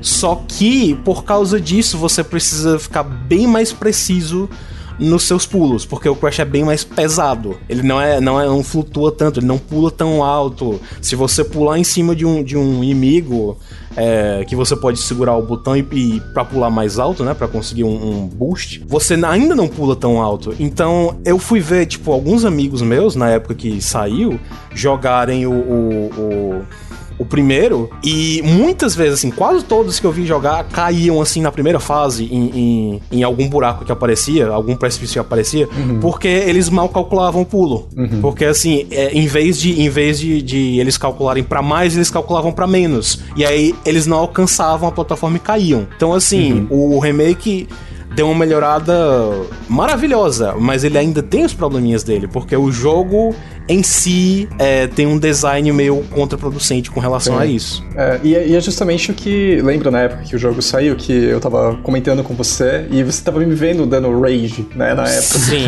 justamente isso. O, o level design, apesar de ser interessante, ele ainda não tava polido ao potencial que ele poderia ser. Exatamente. Né, é uma coisa que foi consertada nos seguintes. É, ele é bem, bem, bem bruto mesmo. Sim, sim. É, e os motivos de hoje eu vou falar, né? Eu não sou o maior fã de Crash, mas é aquilo. Os outros fizeram um bom trabalho de, de tentar acertar isso, né? Uhum. Então, talvez a frustração ah, do Carlos venha por ter jogado os jogos que realmente são frustrantes. Não são aqueles uhum. jogos prazerosos. Por exemplo, o, ter o terceiro, eu acho ele o mais prazeroso de todos. Eu acho muito divertido ele, justamente porque você tem uns poderzinhos e tal. E isso é, é. deixa o jogo muito mais dinâmico, muito mais interessante. Sim, inclusive era meu, é sempre foi o meu favorito, né, dos Que quando a gente chegar no terceiro vai ter aqui controvérsia porque eu não acho o terceiro o melhor de jogar. Mas enfim, vamos chegar lá quando a gente chegar lá.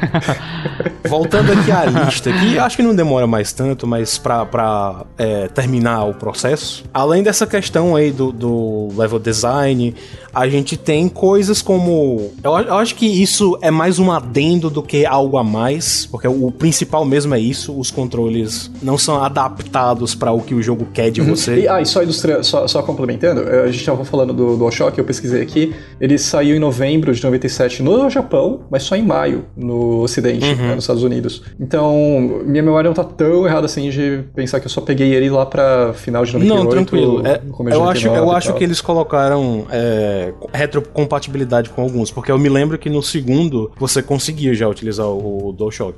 Não era, não era automático. Inclusive era uma coisa, uhum. né? Porque o DualShock, você, naquela época, você tinha que apertar o botãozinho pra você ver que o analógico estava ligado. Uhum. É, eu me lembro claramente que quando você colocava o Crash 2 para rodar, ele não, ele não ligava o analógico automaticamente. Você tinha que ligar e uhum. aí ele funcionava. O 3 não. Sim. O 3 ele já automaticamente ligava o analógico, porque ah, a gente já pensou no analógico para esse aqui. Isso, isso, isso. Uh, e olhando aqui, uh, o, o, Warped, né, que é o 3, ele tinha suporte, o Spyro tinha também, Tekken 3 tinha, e o. Uh, e é isso. E é isso é aí. você falou, né? O 2 tem, tem, essa, tem essa relação sim, aí sim. Do, de você ter que apertar e tal. Mas, enfim. Mas sim, eu acho que o, o, o que junta tudo isso para demonstrar esses problemas do primeiro é exatamente essa fase da, da ponte. Uh, eu acho que o nome é The, The Long Road ou é The Highway, tem duas delas.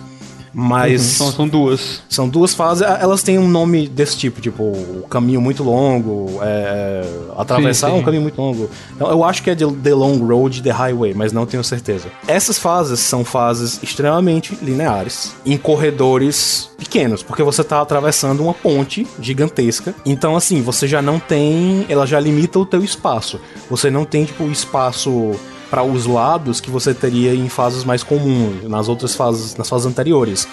É um espaço bem limitado. Você tá naquela ponte ali. Se você pular um pouquinho além do, do da, da, da, corda que, que suporta ali a ponte, você cai e você morre. E aí, enquanto você vai andando, vem todas as todas as, as madeiras da ponte vão começando a, a ficar mais complicadas. Elas quebram, é, ou se você pular em cima delas, elas já caem, ou algumas delas fazem você escorregar, é, são íngremes, então você tem que, tem que manejar aí essas, essas dificuldades, ou então de vez em quando ficam os inimigos andando para frente e pra trás, então você tem que ter, pular no, na hora certa. E aí você pula, e assim que você pula, o negócio vai cair, então você já tem que pular pra planejar o seu próprio pulo, e o outro é uma coisa bem estressante. Mas sim, é, isso é um problema que acontece nos dois jogos. Aí é que, que a gente já vem pra o, o, o, contraste entre um e o outro, né? O primeiro jogo, você tem esse problema que ele é. ele escorrega bastante. Então é muito mais fácil. Aí é que a gente vê 100% de certeza que é muito mais fácil você pular e calcular um pouquinho de um pouquinho para mais, ou seja, você sai da plataforma que você devia cair, você vai cair para frente, né? Enquanto uhum. e, e só que assim, no remake é exatamente o contrário. Você vai pular e às vezes você não consegue alcançar a plataforma. Mesmo você achando, não, eu tava na ponta da plataforma, como é que eu não alcancei? Então, assim, os dois têm esse problema. Nessa fase que, que exige, que eu acho que é a fase. As fases, no caso, são duas, né? Que exigem que você seja o mais preciso possível, é que o jogo quebra. Porque ali é a fase que teve muita gente que olhou e disse: Não, parou. Pra mim não dá. Cansei, não vou jogar essa fase. Ou vou jogar o 2 ali, quando ficou no caso do remake, né? Uhum. Porque aquilo ali realmente é a fase que se você passar, ok, você oficialmente gosta muito desse jogo. Uhum. Porque, assim, no primeiro você tem essa questão de você. Crash parece que tem manteiga nos sapatos, né? De você escorregar. Sim, desliza muito. E no remake isso não, não melhorou. Porque no remake, duas coisas. Um, você tá mais pesado, né? Como a gente comentou. E dois, a hitbox do Crash diminuiu. Então, o, que diabo é hitbox pra, pra, pra pincelar melhor assim por cima? O modelo do personagem tem uma, uma, uma área de contato, uma superfície de contato, né? Que, que vai entrar em contato com as coisas do cenário. No caso do, do primeiro Crash, era uma coisa bem mais cúbica. Então, tinha um espaço bem maior, sabe? Não, não era assim, se você for olhar, olhar sei lá, o pé dele, é, não é alguma coisa assim que é cortada certinho ao redor do pé dele. Não, é um cubo ao redor do pé dele. Então, assim, você tem mais espaço, a superfície de contato é maior, então você tem mais espaço para entrar em contato com a ponte, com a, as coisas do cenário. No remake, é, a gente já tem essa questão aí, esse, esse pontilhamento assim da superfície de contato mais refinado.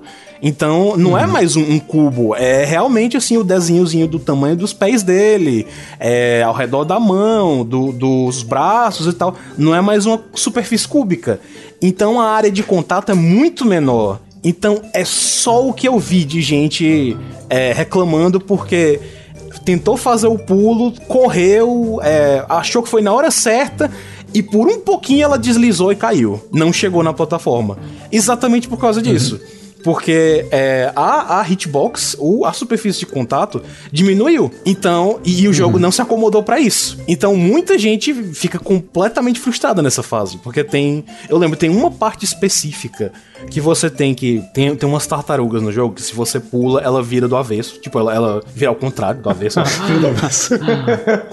e aí você pode pular em cima dela. Ela, ela funciona como uma, um, um boost para você, né? Você pula mais alto e uhum. tal. Você pode segurar o botão, pula mais alto. E aí tem uma hora que você tem que fazer isso com uma, uma tartaruga, e aí você tem que chegar do outro lado. Só que no antigo, você tanto era mais. deslizava mais, ou seja, você era mais rápido de certa forma, quanto você tinha essa superfície de contato maior, a sua hitbox era maior. No remake você não tem nenhum dos dois. Então muita gente chega nessa parte mano, o que que eu tô fazendo de errado? Eu tô caindo aqui o tempo todo, eu tô correndo, eu chego, fico na beirada, mas eu não consigo alcançar a ponte. Exatamente por causa disso. Então o jogo fica muito frustrante. Não importa qual você esteja jogando, os dois têm muitas partes frustrantes do, do primeiro jogo. Sim. Eu morri muitas vezes nessa, nessa fase da ponte. Muitas sim, vezes. sim. Mas é, é, é natural. Todo mundo é, vai olhar e pensar: não, eu consigo chegar com esse pulo aqui. Mas não, você tem que calcular, você tem que esperar a tartaruga chegar assim no, no máximo do canto que ela consegue, o mais longe que ela consegue andar e aí você tem que estar tá correndo, tem que pular na beirada dela para conseguir chegar na ponte. É. É, uh, é horrível. Ah, imagina eu fazer de tempo nessa daí. Cara. Pois é. é tá, tá aí. Isso, ela, essa fase foi o motivo pelo qual eu não, não platinei o primeiro Crash. Totalmente justificado. Exatamente. Chegou nela e disseram: beleza, tu tem que fazer isso aqui com um timer. Eu não. Uh -uh. Tentei, tentei, tentei, tentei. Quando foi a tentativa número 60, eu não. Uh Vou Deixa pra ficar, você deixa pra lá, tenho mais coisa pra fazer. Vamos, vamos seguir em frente. É pior, é pior que é triste porque você sente que a sua gameplay não tá rendendo, porque você fica ali, tipo, horas e horas. Pode até parecer pouco assim, mas se você for levar em consideração, tipo, é horas e horas tentando uma fase, tipo, de 2, 3 minutos. cara. Cada Exatamente. 2, 3 minutos você morre. Então, horas, horas e horas jogando uma coisinha de 2, 3 minutos, toda hora repetindo, você se frustra muito e você pensa, pô, eu devia estar jogando Sim, outra coisa. e você cara. não sabe É. direito por que você morre. É uma coisa que fica. Pera, eu cheguei, eu tava correndo, eu tava na beirada, por que, que eu não alcancei? Quando é uma coisa que você sabe por que, que você morre, é menos frustrante. Mas aí você nem sabe direito, então você fica mais frustrado ainda, porque tá fora do seu controle. E aí a gente pensa, é, comparando assim com os outros platformers da época, né? Ah, e ainda de hoje. Uhum. Se a gente pegar o competidor direto, que é o Mario, né? Por que, que o Mario se sobressai e ainda é mais influente? Porque a gente vê essa questão é, de quão mais polido ele é, Uhum. né? Porque ele, ele pode ser mais simples, né? O Crash pode ser mais simples de se jogar. Sim, sim. Mas o Mario ele tem mais profundidade de movimento e apesar da câmera atrapalhar, você tem um controle muito preciso do Mario. Sim, sim. Né? E isso faz toda a diferença. Então eu acho que as pessoas vão lembrar com mais carinho do Mario 64 ou de outros Marios. E vamos né? e convenhamos, se a gente, se falando do Mario 64 em específico, ele não pede, em, em comparação ao Crash, ele não pede nem tipo que você seja preciso nem tipo 30% do que o Crash pede, sabe? Porque a Nintendo meio que olhou e falou: "Ah, Olha, você ser preciso com um, um- com um analógico e um espaço 3D é meio complicado. Então vamos fazer as coisas um pouquinho maiores e tal. Você ainda vai ter que. A dificuldade ainda vai subir. Você vai, ainda vai ter que fazer uns pulos aqui meio difíceis, mas não tem tanta. Você não, não precisa ter tanta precisão quanto você precisa no primeiro Crash. É, e você ainda consegue corrigir muitos dos erros. Exatamente. faz, né? Isso em, em todos os Marios, né? Você consegue pular na parede, ou então no caso do Odyssey, por exemplo, você joga o chapéu Sim, e tal. sim. No, no Galaxy você consegue dar uma pirueta e tal. Uhum. Então ele, ele sempre teve mais opções assim de, do que você pode fazer. né? No Mario 64 mesmo você consegue mergulhar se você errar ali a altura do pulo. Uhum. Enfim, isso faz toda a diferença. Bom, a gente já sabe então que o Crash Bandicoot 1 ele é um jogo importante, ele não é um jogo ruim, mas que ele é frustrante e tinha muito espaço ali para melhorias, né? Sim, Né, Vamos fazer essa transição aí para Crash Bandicoot 2. exatamente.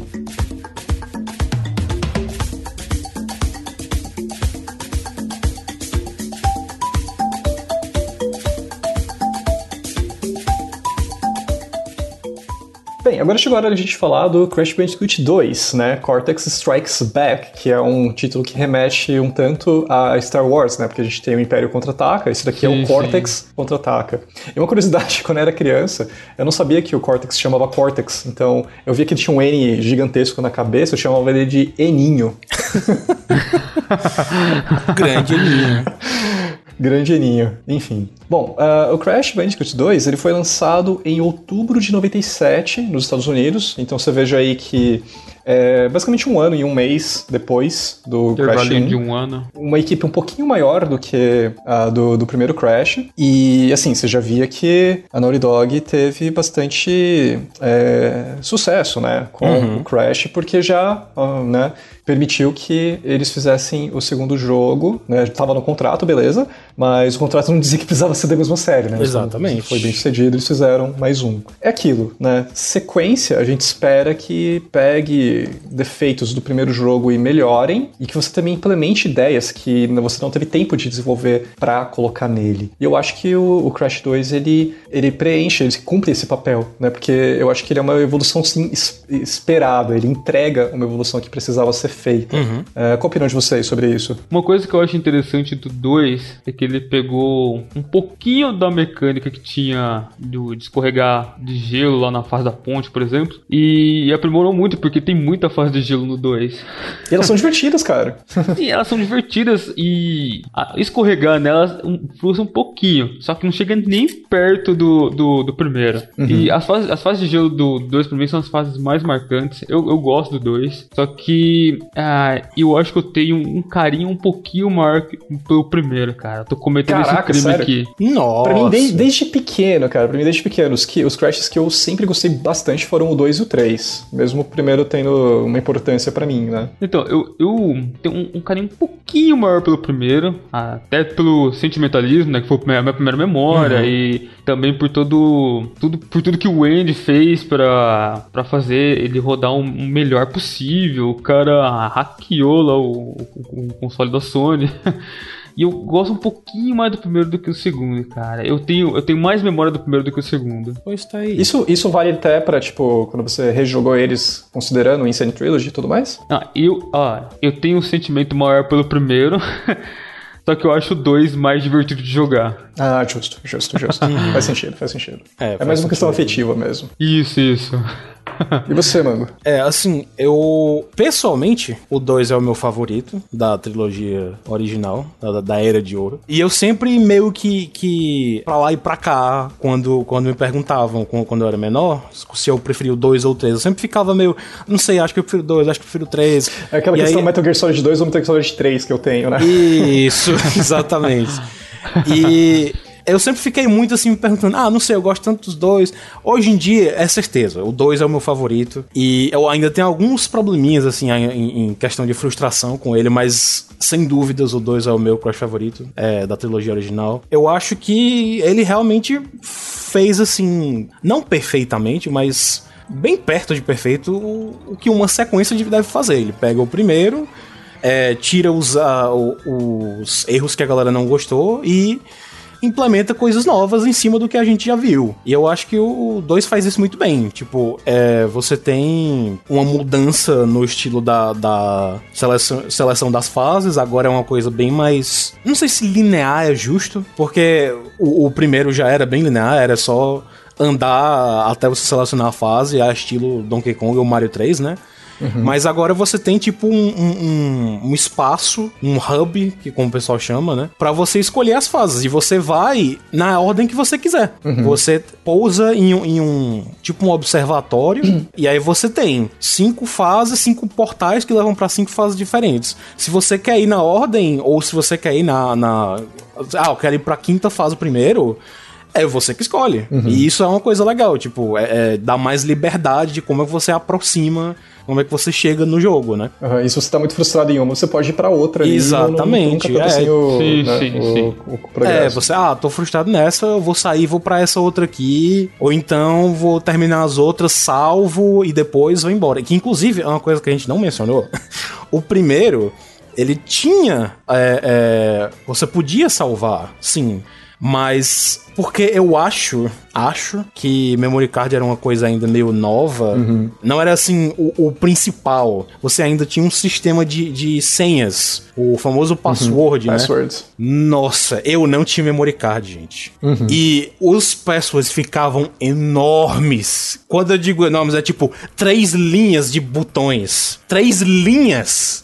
E aí toda vez que, ah, agora eu vou ter que voltar pra essa fase, ok. Triângulo, bola, bola, x, x, x, quadrado, quadrado, triângulo, bola, triângulo, bola. Ah, era muito, muito ruim.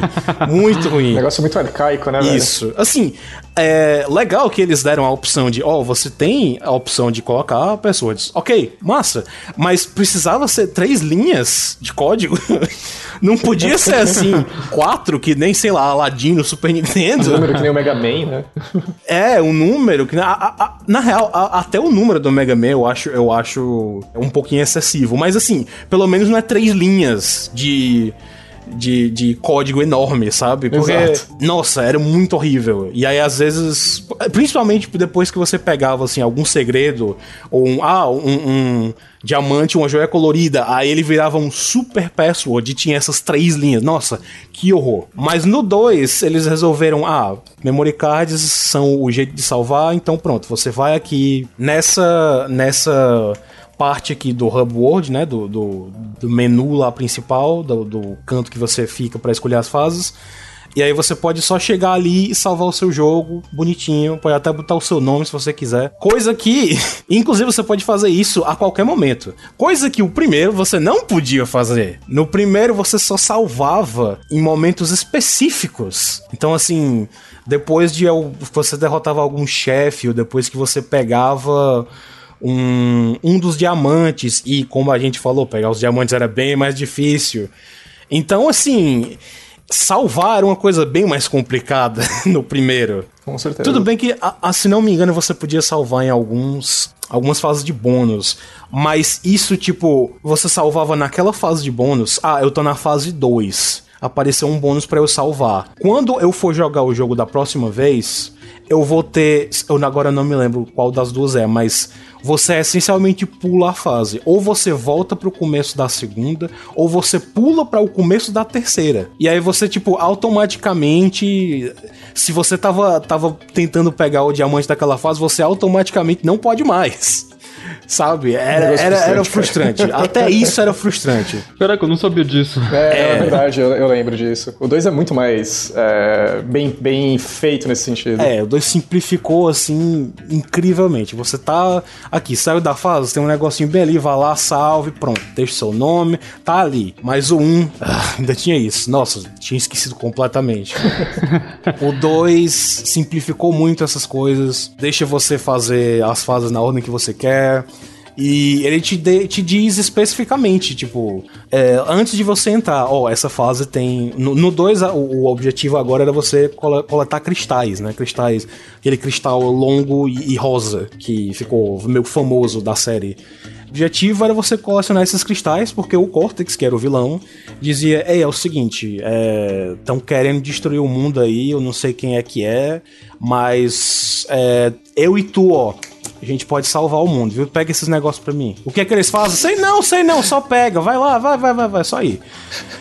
E aí, inclusive, é, é, é, trivia, fun fact aqui. Eu não sei se vocês fizeram isso, mas no começo do jogo, o Cortex chega tipo, ó, oh, você precisa pegar os cristais, são esses aqui, ó, vai. Aí você entra numa fase. Ah, eu, e aí eu, eu, fui. Eu tô, eu tô ligado isso daí. eu fui eu, ah é, vou pegar não. Não, peguei o cristal. Aí ele, olha, não. Você tem que pegar os cristais. Aqui, ó, ó. Lembra? o negócio rosa ali. Isso, volta lá e pega. Aí eu entrei de novo. Não peguei ele. Ah, escuta aqui.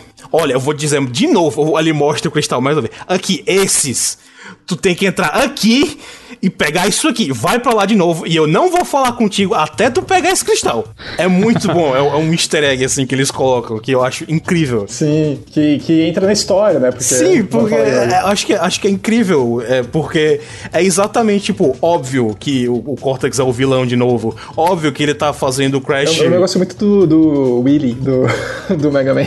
Exatamente. É tipo, é óbvio que ele, ele. O Crash é burro e tá pegando os cristais porque ele, ele pediu, sabe? Porque não, faz nem ideia que o cara quer usar pra, pra, sei lá, destruir o mundo de novo. E isso cai, assim, perfeitamente com o personagem. Que ele entrou e esqueceu do cristal, porque ele é completamente estúpido.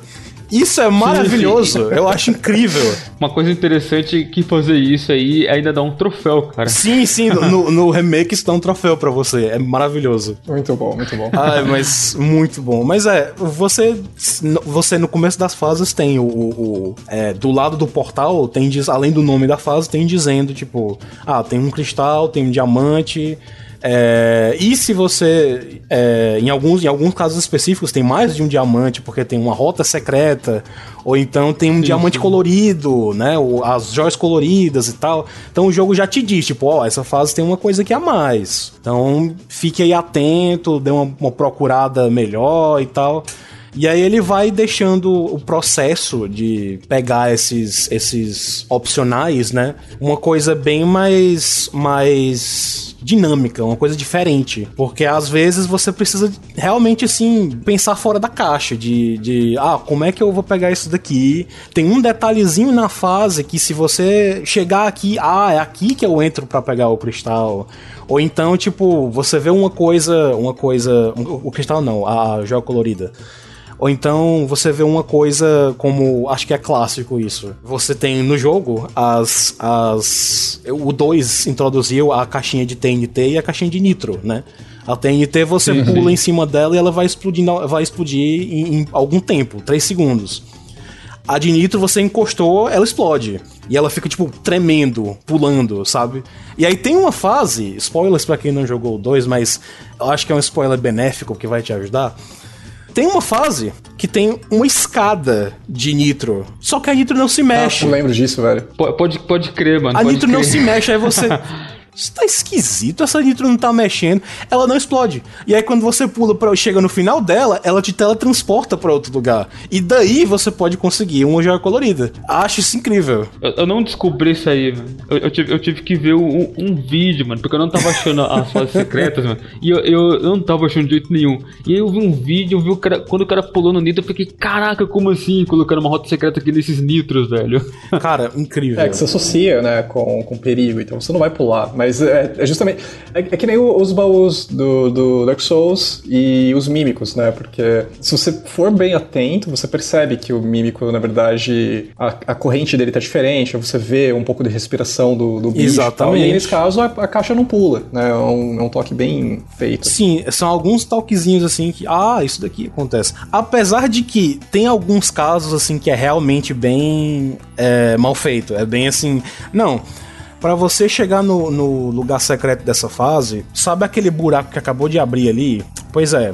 Você tem que pular nele. Por quê? Não, você tem que saber que tem que pular nele. Todos os outros buracos da fase te matam. Aquele ali não. E não tem nada, absolutamente nada te dizendo que aquele buraco ali não vai te matar. Nada. Nem tipo uma, uma Fruitzinha lá no fundo, ou, ou, sei lá, o bicho que cai, porque é uma fase que tem um, um- um urso polar gigante te perseguindo.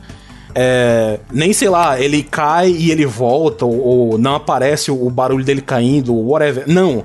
Não tem nada que te avise que aquele buraco ali que você vai cair vai te levar pra um lugar secreto. Então, assim, realmente tem algumas que são muito mal feitas. Porque não teria como você saber, a menos que você, sei lá, alguém no, no recreio te dissesse: Não, você pode pular no buraco e vai, vai, vai abrir uma fase secreta. Toninho do recreio que sempre fala besteira e dessa vez Toninho estava certo. então, ó, contando um pouco da minha experiência, eu tentei o máximo possível descobrir sem, sem pesquisar nem nada. Mas é, é basicamente impossível, porque é igual você falou, não tem nada que indica que ali tem um caminho secreto. Nada. Você simplesmente. É, igual você falou, tem um buraco ali, vamos pular nele ali. Opa, tinha um caminho secreto aqui. Você- se você tentar pegar sem você ver um guia, nada, você vai demorar muito e você não vai achar quase nenhum. Não, assim, eu acho que você vai achar alguns, porque se você prestar atenção, ah, tem isso daqui, ó. Se você for curioso o suficiente. Por exemplo, tem uma fase que você tá. que é que nem aquelas fases do porco do primeiro, que você vai automaticamente pra frente, né? Só que dessa vez é um urso polar mais fofo. Sim, sim. E que, que inclusive virou é, recorrente na série, que é o Polar, que é o, virou o bicho de estimação do Crash. Não me pergunte como é que, não me pergunte como é que bichos antropomórficos têm bichos de estimação, aí já é fora da minha alçada, mas tem uma parte no final da fase que ele te joga, te arremessa, é a porta do final, né? Só que se você prestar atenção, um pouquinho pra trás tem umas tem umas plataformas. E tipo, você não iria pras plataformas. ah, O final tá bem ali, você só vai pro final. Mas se você, olha, o que que tem aqui e você começa a pular nas plataformas, você consegue um segredo. Você consegue ir pra outro lugar pra pegar é, outros diamantes ou pra pegar é, as joias coloridas. Mas eu 100% concordo que não são todas. E vão ter algumas que você. Como é que eu era, era pra eu saber que era pra fazer isso? É assim, realmente bizarro.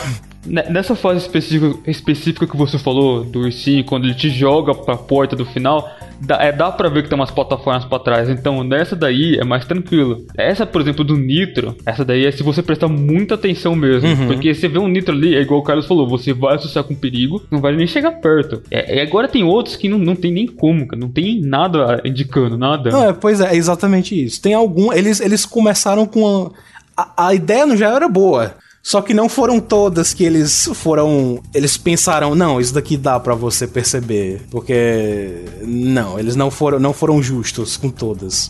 Mas, pois é, o 2 melhorou muita coisa. Colocou aí, inclusive, é, mais veículos pra você andar.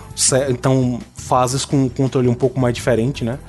como o urso polar, que é basicamente a mesma coisa do porco do outro, mas também o, o- uma espécie de jet ski, prancha, fusão entre os dois, ninguém sabe, que vem naquelas fases de água, né, que, que, que- que não, não são fases debaixo d'água, mas são fases que é, geralmente tem uma cachoeira e tem um rio fluindo.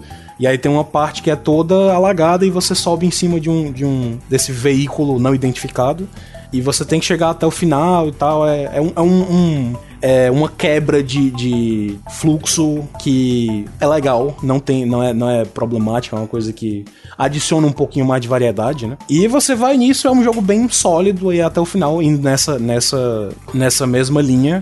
O remake também não tem muito o que falar. Ele foi, foi. seguiu muito do que o original era, porque o original tem muita coisa boa. Ainda deixou, assim, as, os segredos que ninguém ia saber. Acho que de, no remake, de vez em quando, ele te dá umas dicas, assim, quando você vai começar a fase, aparece uma dica. Ah, é, sim, sim. nessa fase você pode fazer tal coisa pra, de repente, conseguir um, um, um lugar especial, né? Ele dá algumas diquinhas assim, mas ele não, não mudou muita coisa não no, no remake. A única coisa que ele mudou é que é, nas caixas que você tem umas caixas que você pula e você con consegue 10 é, Wampo Fruits, né? 10 das frutas. Sim. E você, no primeiro e no segundo, você vai pulando e vai pegando de uma em uma. Um, dois, três, quatro, cinco. Isso aí demora que só não sei o que. Aí no terceiro jogo, que é o que a gente vai falar logo logo, já já na verdade, uh, porque não tem mais muito falar do segundo, eles resolveram é, acelerar o processo. Então você não pega um, dois, três, quatro, você pega duas de cada vez. Então vai dois, quatro, seis, oito, dez. Pronto, acabou. E aí no remake eles colocaram isso também no, no Crash 2. Se não me engano, até no 1 também. Eu não sabia que no, no original, no, no, na trilogia original, você pegava de uma em uma. Eu não sabia disso. É, era bem cansativo. é, na, na, assim, o primeiro e o segundo. O primeiro e o segundo você pega de um em um e é bem cansativo bem cansativo. Aí no remake. Mas não precisa ser assim, né, velho? É, não precisava. Compensa mais você estourar a caixa lá. Pois é. Mais rápido. O pior é. é que às vezes você nem pode, porque você tem que pular, tipo, de uma caixa para outra naquelas sessões assim de, de bônus que você não tem sim, chão. Sim. Aí você tem que ficar pulando de uma caixa para outra. Então você não pode só quebrar ela, porque senão você cai. Então, às vezes é sim, mais cansativo ainda. Mas, enfim. É, é um jogo bem sólido. As únicas coisas realmente que eu acho que merecem pontuar de defeito são isso que a gente já falou. Dos segredos uhum. que não dava para ninguém saber, a menos que você tivesse a Nintendo Power, entre aspas, né? Que é a versão da Sony. Dicas e truques para PlayStation. Sim, sim. PlayStation Magazine. e os chefes, pessoalmente, isso é uma coisa minha que eu acho que é uma, os chefes são, tipo, bem mais ou menos. É, na verdade, isso tanto no 1 quanto no 2. É acho verdade. Que eles são um grande é destaque. Verdade. Tanto no 1 quanto no 2. É, é tanto que a gente nem falou. Pois é, a gente esqueceu completamente. Os, os chefes realmente não são, assim, coisa pra você lembrar. Tipo, ah, é verdade, isso tinha esse chefe aqui. Como é que você matava ele mesmo? Ah, isso aqui. É bem, bem, sabe? Ninguém lembra direito. É, cara, eu acho que o único jogo, assim, platformer de grande destaque é, desses grandes aí, né? AAA e tudo, que para mim são grandes destaques, são os dos Donkey Kong, talvez. Se você pega os mais recentes da Retro. Sim, sim. É, o Tropical sim. Freeze, eu, eu, gosto muito dos chefes deles, mas... Eu acho que até, eu, eu acho assim, que até, tipo, desde o segundo, o Donkey Kong Country, eles já começaram a modificasse um pouquinho os chefes, né? Tinha mais criatividade é. com eles. Sim, são, são desafios mais interessantes. Pois é. é mas acho que tanto, tanto, tanto Crash quanto Mario, eu não, não, não, gosto tanto assim dos chefes. Os chefes são muito simplesinhos. É, o Mario simplesmente é bem... pula três vezes. Sim, Ma Mario é assim, o, o, o é, exemplo maior dessas coisas, que o chefe é realmente você derrota ele assim sem, sem nem abrir os olhos, sabe? É bem super simples. E o Crash uhum. seguiu isso no primeiro e no segundo jogo. E ainda acho eles assim, bem mais ou menos. No segundo, eles tentam dar um, um, um, é, um build-up, né? Uma antecipação, assim, para o chefe, mas é uma coisa bem. É, mais ou menos. Uhum. No, em Crash, eu acho que o chefe só tá ali, só foi colocado ali justamente para você, pra você saber, putz, eu passei de estágio aqui e tal. Só para ter uma pequena quebrinha, não ficar toda hora fase, fase, fase. Pois é, foi meio é, que um... precisa, precisa seguir o padrão, né, digamos. É, meio que é. seguindo o padrão. A única coisa. Ah, sim, e, e no 2, na parte de veículos, tem o infame jetpack. a mochila jato. Ah, tava pensando nisso. Que é, lá pelas últimas fases, assim, o último, último set de fases, as últimas cinco, tem duas que são de é, uma mochila jato e os seus controles mudam completamente, porque você tá flutuando. Inclusive, inclusive uma dica, cara. Eu tava com muita dificuldade para pegar o de tempo nessa daí. Eu fui nas configurações e inverti o controle. Ah, sim, no, no remake? Isso, no remake. Ah, sim, sim. Ah, no, no, original não tinha time trial, né? Mas, pois é, tá aí. Um é, dica. no segundo não. Uh, mas originalmente era um controle completamente novo. Dá pra você se habituar? Dá. Agora ele chega assim do nada para ser duas fases completas. e aí você, ok, o que, que é isso aqui? E pra piorar. Não tem um tutorial bom ali Isso, não tem um tutorial. Não, não tem um tutorial, ponto. Você só, tipo, é, você tá na mochila jato, vai, se vira aí.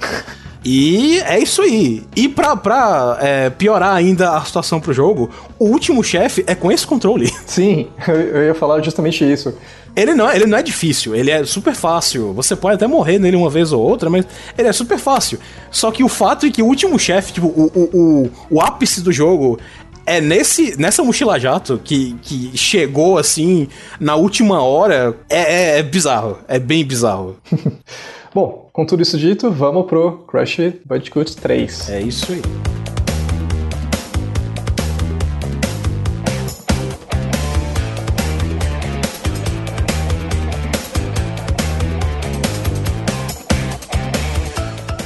A gente tinha falado que Crash 1 e 2 eles foram feitos super rápido, né? Esse intervalo de um ano, basicamente. Uhum. E a mesma coisa aconteceu com o Crash 3. Na verdade, foi até mais gritante, porque a Naughty Dog teve 10 meses e meio, por assim dizer, para terminar o jogo.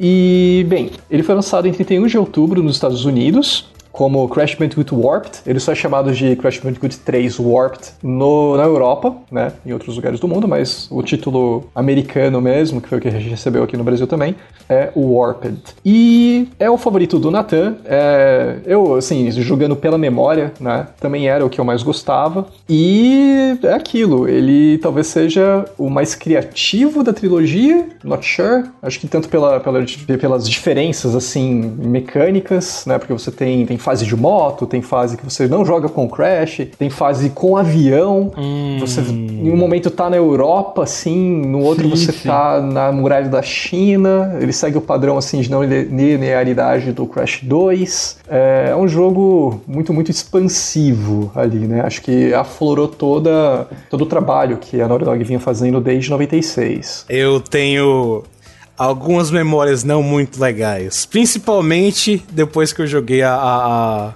que eu me preparei para jogar a trilogia de novo, o, o Insane Trilogy, e do Insane Trilogy em si. Então. justo, justo. Bom, o 3 é o meu favorito por vários fatores. Primeiro, é igual o, o Carlos já tinha dito, pela criatividade. Ele se passa em vários locais diferentes. E eu lembro muito da, das fases da China, fases do Egito, fases embaixo d'água. Uh, fases medievais. As medievais eram as minhas, minhas favoritas. Eu gostava muito do tema, eu gostava muito da, da musiquinha, gostava do, dos inimigos que tinha nessas fases. Eles são então... engraçados, né? O jeito deles. Uhum. Tem aquele cientista magrelão não consegue levantar a espada direito. sim, aí tem um sim. timing, assim, que tipo, ele vai tentar dar um giro, um giro assim, né? Só que você vê que ele tá, tipo, morrendo para levantar a espada. Sim, sim. Aí você tem um tempo, assim, para poder passar, porque é, tem toda a animação Inclusive, dele, né? esses, esses cientistas, assim, são inimigos frequentes em quase todos os jogos, né? Uhum. Sim, tipo, eles sempre aparecem... É, fazendo alguma coisa, servindo algum propósito. Mas no 3 especificamente, eles estão lá, tipo, quase em toda fase. Eles estão, tipo, são os servos do Cortex e eles estão lá meio que é, tentando se, se infiltrar no ambiente. Aí você vê que, tipo, ah, um soldado com armadura de soldado, ah, mas é um cientista, ah, um, um ah, tem alguém escondido ali. Ah, mas é um cientista de novo, sabe? É um negócio. Eu acho legal. Um então, detalhe.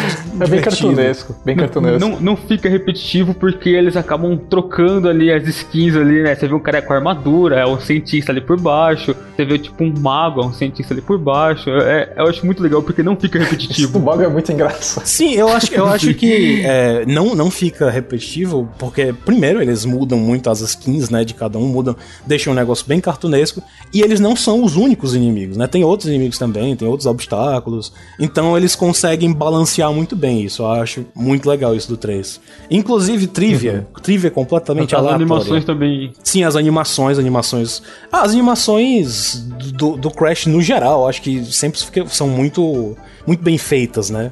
Inclusive, é, é uma das coisas que me atraíram pro It's About Time, né? Que a gente vai falar quando chegar sim, na hora, sim. mas a primeira coisa que eu falei, não, eu, eu quero jogar, isso aqui parece ser divertido porque é, parece um filme animado, assim, eu acho que uh, o game feel dele deve ser muito bom. Mas enfim, prossiga aí, mano. Sim, é trivia, aleatória, completamente aqui do nada, mas se você for olhar nos, nos arquivos, se não me engano, do primeiro jogo, é, você tem os nomes para todas as coisas, né? Tipo, é, para os obstáculos, para as pontes, para os inimigos, para os objetos. E se você for olhar no código, o, o nome para um dos cientistas é OBJ de objeto Motherfucker.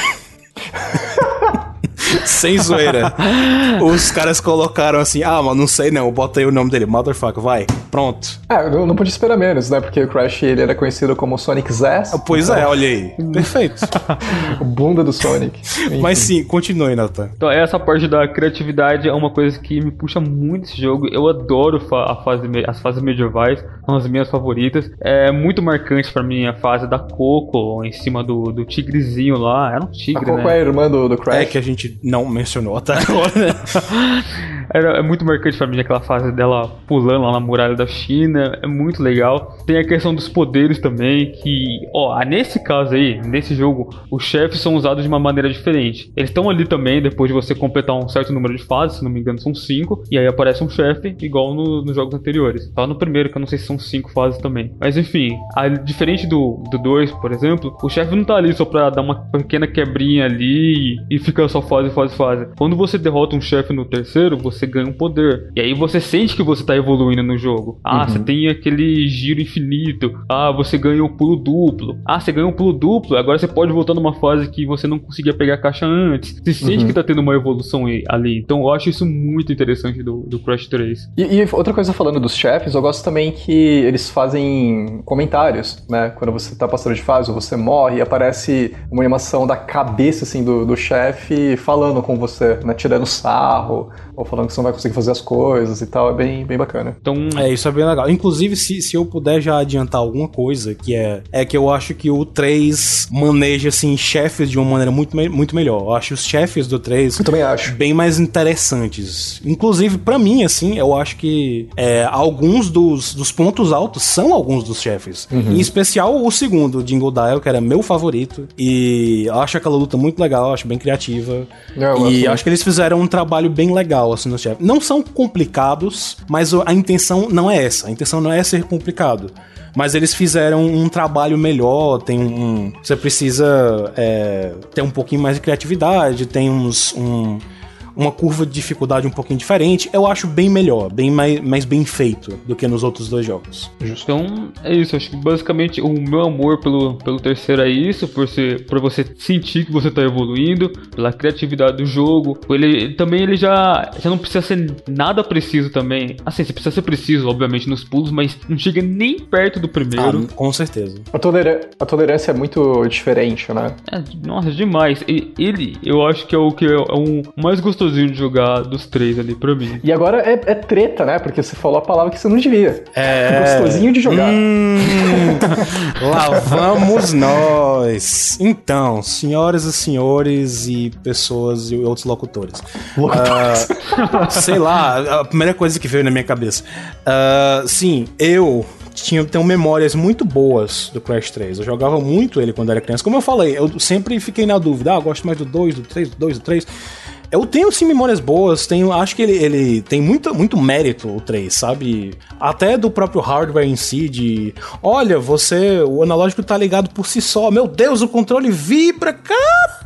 Sabe? É, é, ele tem um mérito, assim. E, e, ele é o melhor visualmente da saga. Sim, ele é o mais bonito, mais, mais bonito, criativo. Mais criativo, eles aprimoraram muita coisa. As animações estão melhores do que nunca. É, esse detalhezinho dos inimigos que eu comentei, né? De ah, mas são cientistas e tal, estão disfarçados. Super legal, muito bom assim, sabe? Mas uau, eu tenho problemas com esse jogo. Let's go. Então, vamos começar. Inclusive, é, ponto que eu realmente não, não tinha parado assim para pensar. Esse do tipo. para lembrar esse do. Ah, mas agora você. É, com os poderes novos, né? Quando você enfrenta, já você pode voltar na fase tal. E ah, agora eu posso fazer isso aqui. Eu nem tinha lembrado, ponto muito legal pro jogo. para você é, para ter mais criatividade e poder voltar nas outras fases, né? Dar um, um, uma espécie de fator Amarra replay. melhor, né? As suas, Exatamente. As suas opções. Isso, isso. E é bem melhor do que você saber que você tem que pular nesse buraco aqui, que é igual a todos os outros buracos da fase, né? É, então, assim, Crash 3 melhorou bastante, muita coisa. Você tem um controle bem maior sobre o personagem.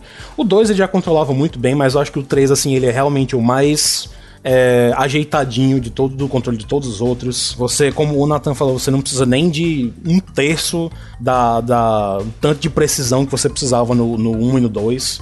O 2 não, não, precisa tanto, mas ainda assim, ainda tem umas partezinhas chatinhas. Então, assim, acho que o 3 ele tem muito mérito. E o 3 é onde eles começam a realmente, assim, abraçar a questão da variedade. Então, você tem fases com a Coco. A Coco é a irmã do Crash, que aparece no 2, a gente não mencionou, mas ela é tipo. Dos irmãos, ela é a que tem cérebro, basicamente. É, isso, eu, eu ia comentar isso, é curioso, porque o Crash ele é claramente um bicho mais estúpido do mundo. Exatamente. É enganado por todo mundo.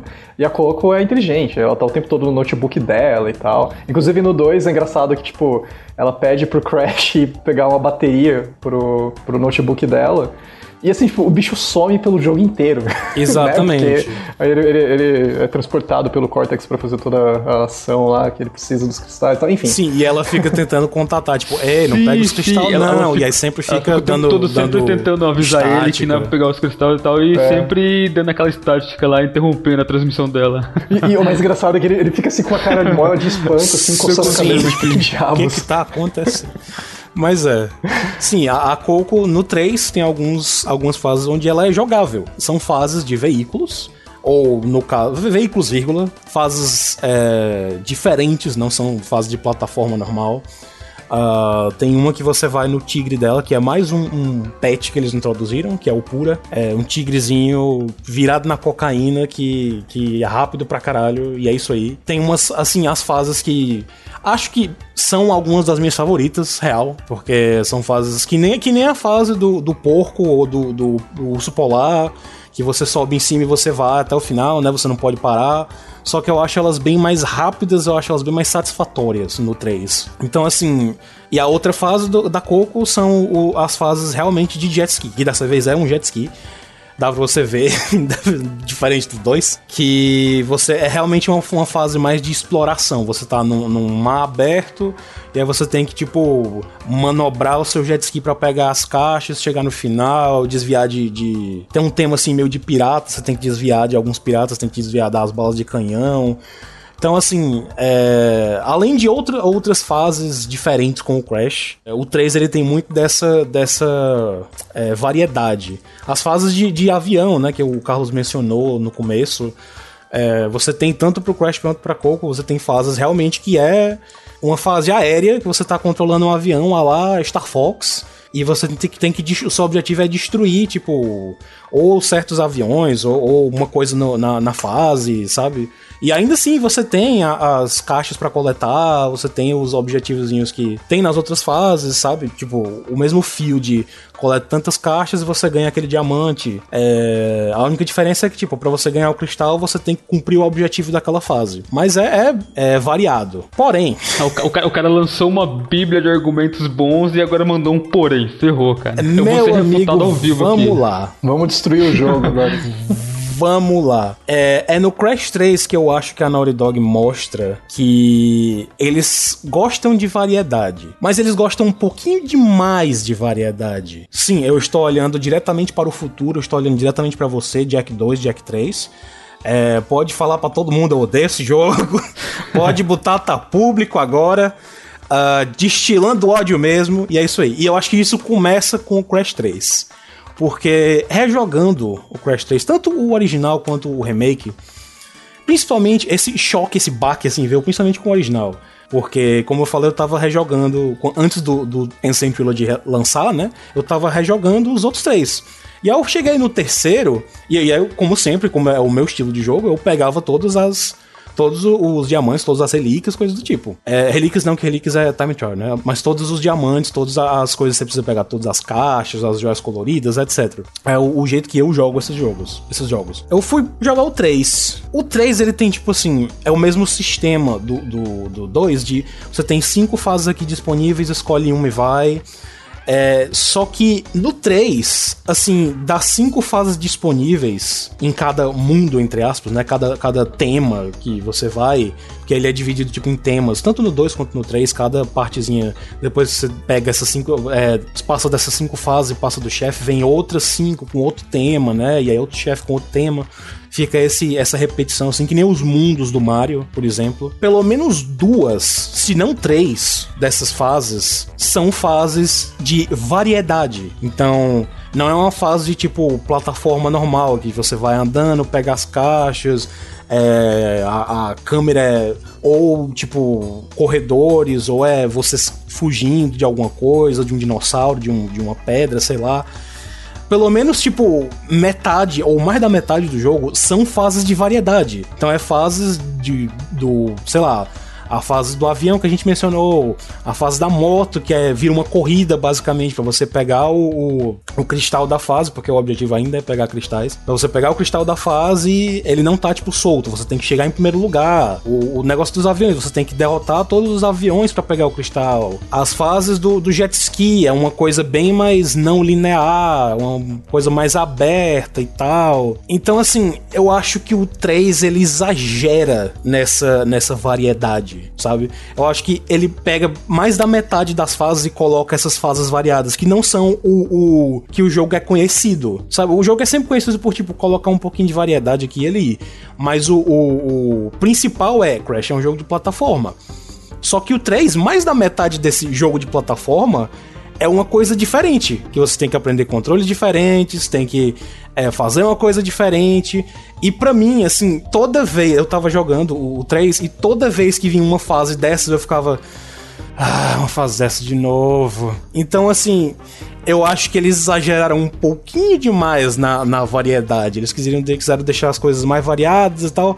Só que pra mim dá a impressão de que eles não sabiam mais o que fazer, sabe? Tipo, ah, cara, a gente fez muito fala de plataforma, e agora o que a gente faz?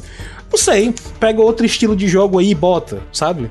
E comigo isso simplesmente não funciona, porque chegou a um ponto que eu, eu zerei o 3 é, no, quando eu tava revisitando, né? Cheguei ao final e tal, mas eu desisti de pegar todos os, os, cristais, todos os cristais não, os diamantes, exatamente porque depois de um tempo você libera umas fases que é são especificamente essas fases assim variadas e elas são super difíceis. E aí é um negócio que já é difícil e eu já não gosto do controle, então não, deixa pra lá. E é, é chegar a tal ponto que o 3, o remake do 3, eu nem cheguei a terminar. Porque chegou uma hora que eu só, ah, cara, quer saber? Eu não ligo pra essas fases, não. Tchau. E aí eu fui jogar o 2 de novo, fui jogar outro jogo, sabe?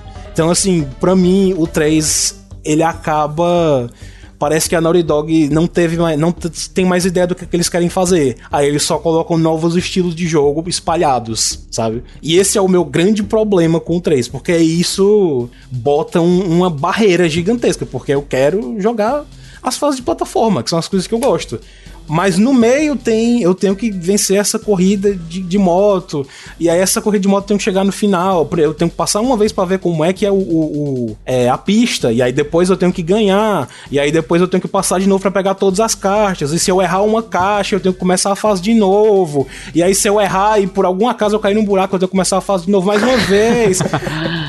dá, pra, dá pra você entender que, tipo, é uma experiência muito mais tranquila para quem só quer, tipo, passar a fase. Né? Isso. Né? Eu acho que talvez por isso seja o favorito de muita gente. Pois é. Porque se você, você, você tem a experiência só uma vez, é uma coisa. Agora, se você quer ir atrás de tudo, aí realmente começa a ficar cansativo. Bom, eu particularmente gostei. Eu, eu acho que dá aquela quebra de plataforma, plataforma, plataforma toda hora. Tem uma outra fase que, igual o Mango falou, que acaba frustrando um pouquinho. Por exemplo, a da moto. Se você for pegar todas as caixas nela ali, sabe que a moto é um pouquinho difícil de controlar. Então, quando você vai pegar pegar alguma caixa ali, você acaba errando. E quando você erra, você tem que voltar à fase, fase do começo, cara. E isso frustra um pouquinho mesmo. O Mango falou que achou as fases um pouco, um pouco complexas e tal. Eu, particularmente, não tive muita dificuldade nelas. Foi algo de algumas tentativas, sim. Eu lembro só de uma delas que você tinha que controlar o avião dentro de um, de um círculos. Aquela lá deu um pouquinho de trabalho. Mas as outras fases especiais ali que desbloquearam depois, eu achei elas, é, de certa forma, bem, bem tranquilas. Ei, ei, a fase de moto que você tem que desviar do, dos discos voador. Vai me dizer que aquilo ali foi fácil.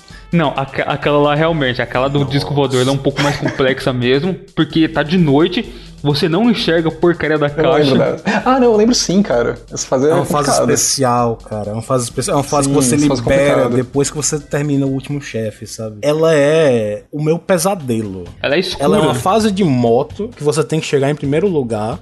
E se você é uma uma pessoa como eu, que você vai querer pegar todas as caixas, ela é escura, a IA dos inimigos é imprevisível. e eles são gigantes. Tipo, eles são muito maiores do que os carros, eles ficam andando de um lado pro outro. É. Nossa, é muito, muito horrível. Mas, mas ô, ô Mango, se você quiser pegar todas as caixas ali, você não precisa terminar em primeiro. Você pode deixar o pessoal passar direto e depois você vai com calma pegando cada caixa. Não, não, mas é, o negócio é exatamente você ter que revisitar a fase mais uma vez, entendeu? Hum. De é, eu tenho que passar uma vez para ver como é que é a fase, tenho que passar mais uma vez para chegar em primeiro, tentar chegar em primeiro, Aí eu tenho que passar outra vez para tentar pegar as caixas. E 99% de certeza que eu não vou pegar todas as caixas de primeira. Sim.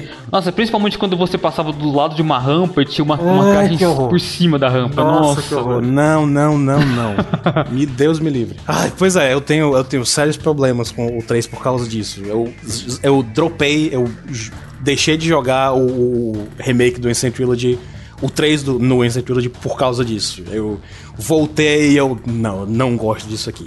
Tipo, se você curte, massa, não tô dizendo que você tá errado, mas eu pessoalmente eu preferia que voltasse para mais fase de plataforma. É, é, justíssimo isso, cara. Totalmente para entender. É, eu acho que da mesma forma que alguém pode enxergar essa variedade de um, com bons olhos e, e ser o motivo, né, deles gostarem, totalmente alguém pode é, desgostar por conta do que você estava falando. Você acha que eles fazem melhor as partes de platformer do que essa variedade aí, né? Então, é totalmente compreensível. Eu não, não, não diria que você está errado. Tá totalmente justo você achar o 2 melhor e, inclusive, é, o debate grande mesmo aí da trilogia, eu diria que é entre o 2 e o 3, né? Isso daí é uhum. indiscutível. E qual a sua opinião, Carlos, sobre o 3? Cara, é meio termo entre o que você falou e o que o Mango falou. É... Jogando pela memória, né, é o meu favorito por conta de, para mim, ser o mais criativo, né? Por, por eu ter mais memórias com ele, assim, serem memórias bastante agradáveis. É, mas tá muito próximo do 2 também. Mas acho que eu não tô muito em, em papel de dizer qual que é melhor, porque como eu falei, depois que eu peguei o Insane Trilogy e eu tive aquela frustração gigantesca, eu meio que não, não revisitei com muita, muito afinco, né? Então eu acho que qualquer coisa que eu possa dizer talvez seja um pouco mal informado, talvez, né? Eu quero um dia ir pegar e, e rejogar cada um deles com um pouco mais de, de cuidado para eu poder definir. Mas jogando pela memória das coisas que, que eu lembro de ter jogado né, no Insane Trilogy, porque eu testei cada um dos três, eu acho que ele tá levemente acima do 2 para mim, porque eu simplesmente gosto bastante dessas fases de platformer, né? Então, assim, apesar de eu também achar que pode ter tiro e é, errando o alvo ali em algumas das variedades né, de, de, tipos de fase, eu ainda acho que as, as fases boas me marcaram mais do que as fases do 2 né? Apesar de eu gostar muito dos dois. Então, a gente definiu que o 3 é o mais gostosinho Não, de jogar. A gente definiu que o 3 é controverso. vamos todo mundo combinar então que o, o melhorzinho é o 2. vamos com o mais ajeitadinho é o 2. mais ajeitadinho. É o mais unânime.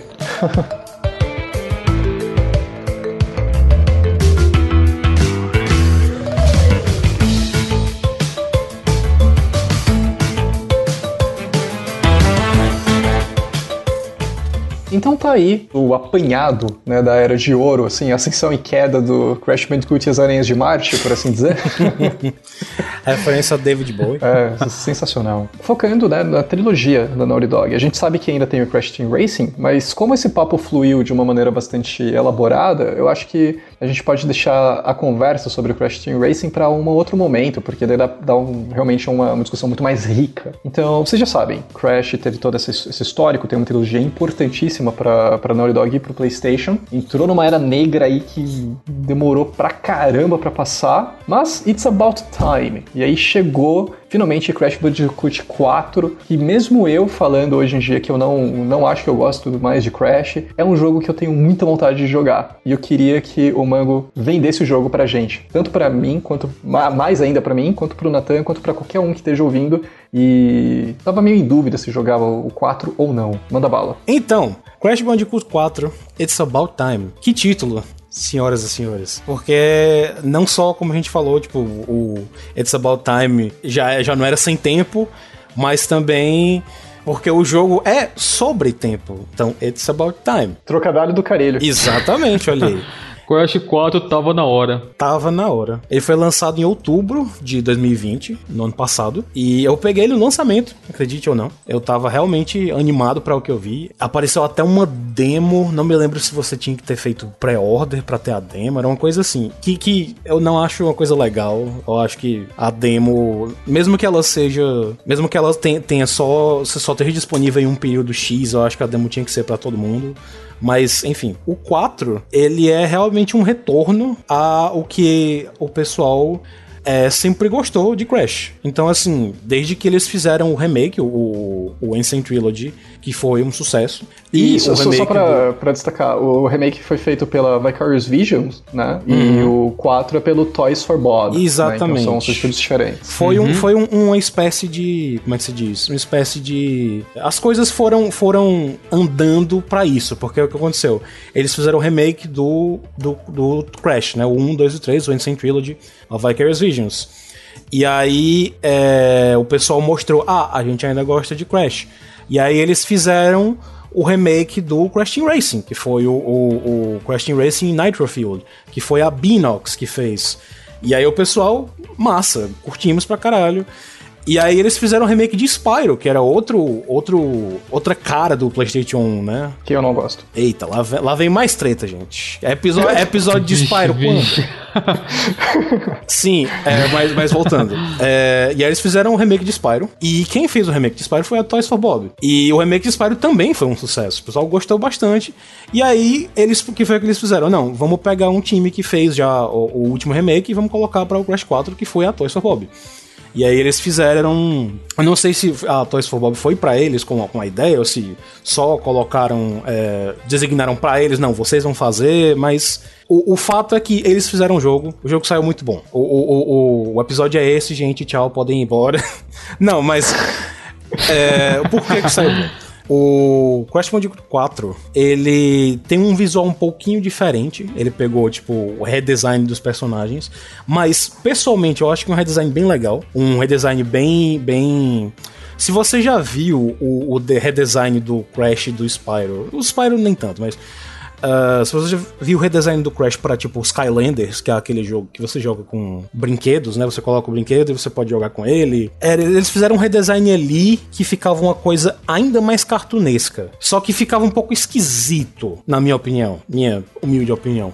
E aí, no Crash 4, eles fizeram de um jeito mais legal. É de um jeito assim que o personagem realmente parece, por falta de, um, de uma descrição melhor, ele parece um brinquedo, sabe? Assim como você olha em um filme, por exemplo, os personagens parecem realmente assim um, um, parte de um universo super cartunesco, ele parece um brinquedo mesmo e, e é, o jogo todo, em questão de visual, ele parece muito assim um filme, uma animação. Ele é muito bem animado. É, isso, isso é uma das coisas que me, que me atraíram muito no jogo, né? Como eu tinha falado mais cedo. O trabalho de animação é fantástico. Sim, e eu sim. gosto até do ciclo de corrida do, do Crash que você está jogando. Sim, sim. Não é só animação na cutscene, mas em gameplay mesmo. Sim, a animação em gameplay, em cutscenes, é, é muito boa, tipo, muito fluida.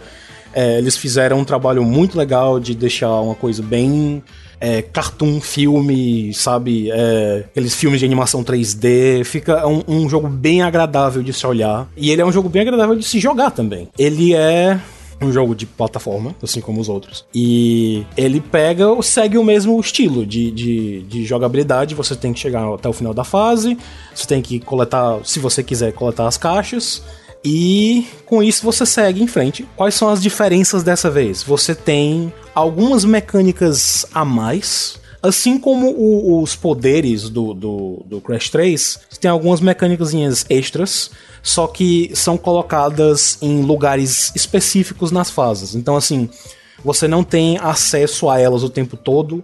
Elas aparecem em alguns cantos da fase para te dar, tipo, uma, uma, um pouquinho de variedade, sabe? Tipo, uma, um poder a mais, assim, em algumas coisas que são as máscaras. O It's About Time tem muito sobre é, é, a história dele e, e, o, desenvolver, o desenvolvimento dele tem muito das máscaras, que tem máscaras diferentes, além daquela máscara, o, o Aku Aku do, dos outros jogos, você tem muitas outras máscaras que estão ali para te ajudar e para ter importância, relevância no, no, no, na história, que aliás é outra coisa que, que vale a pena mencionar.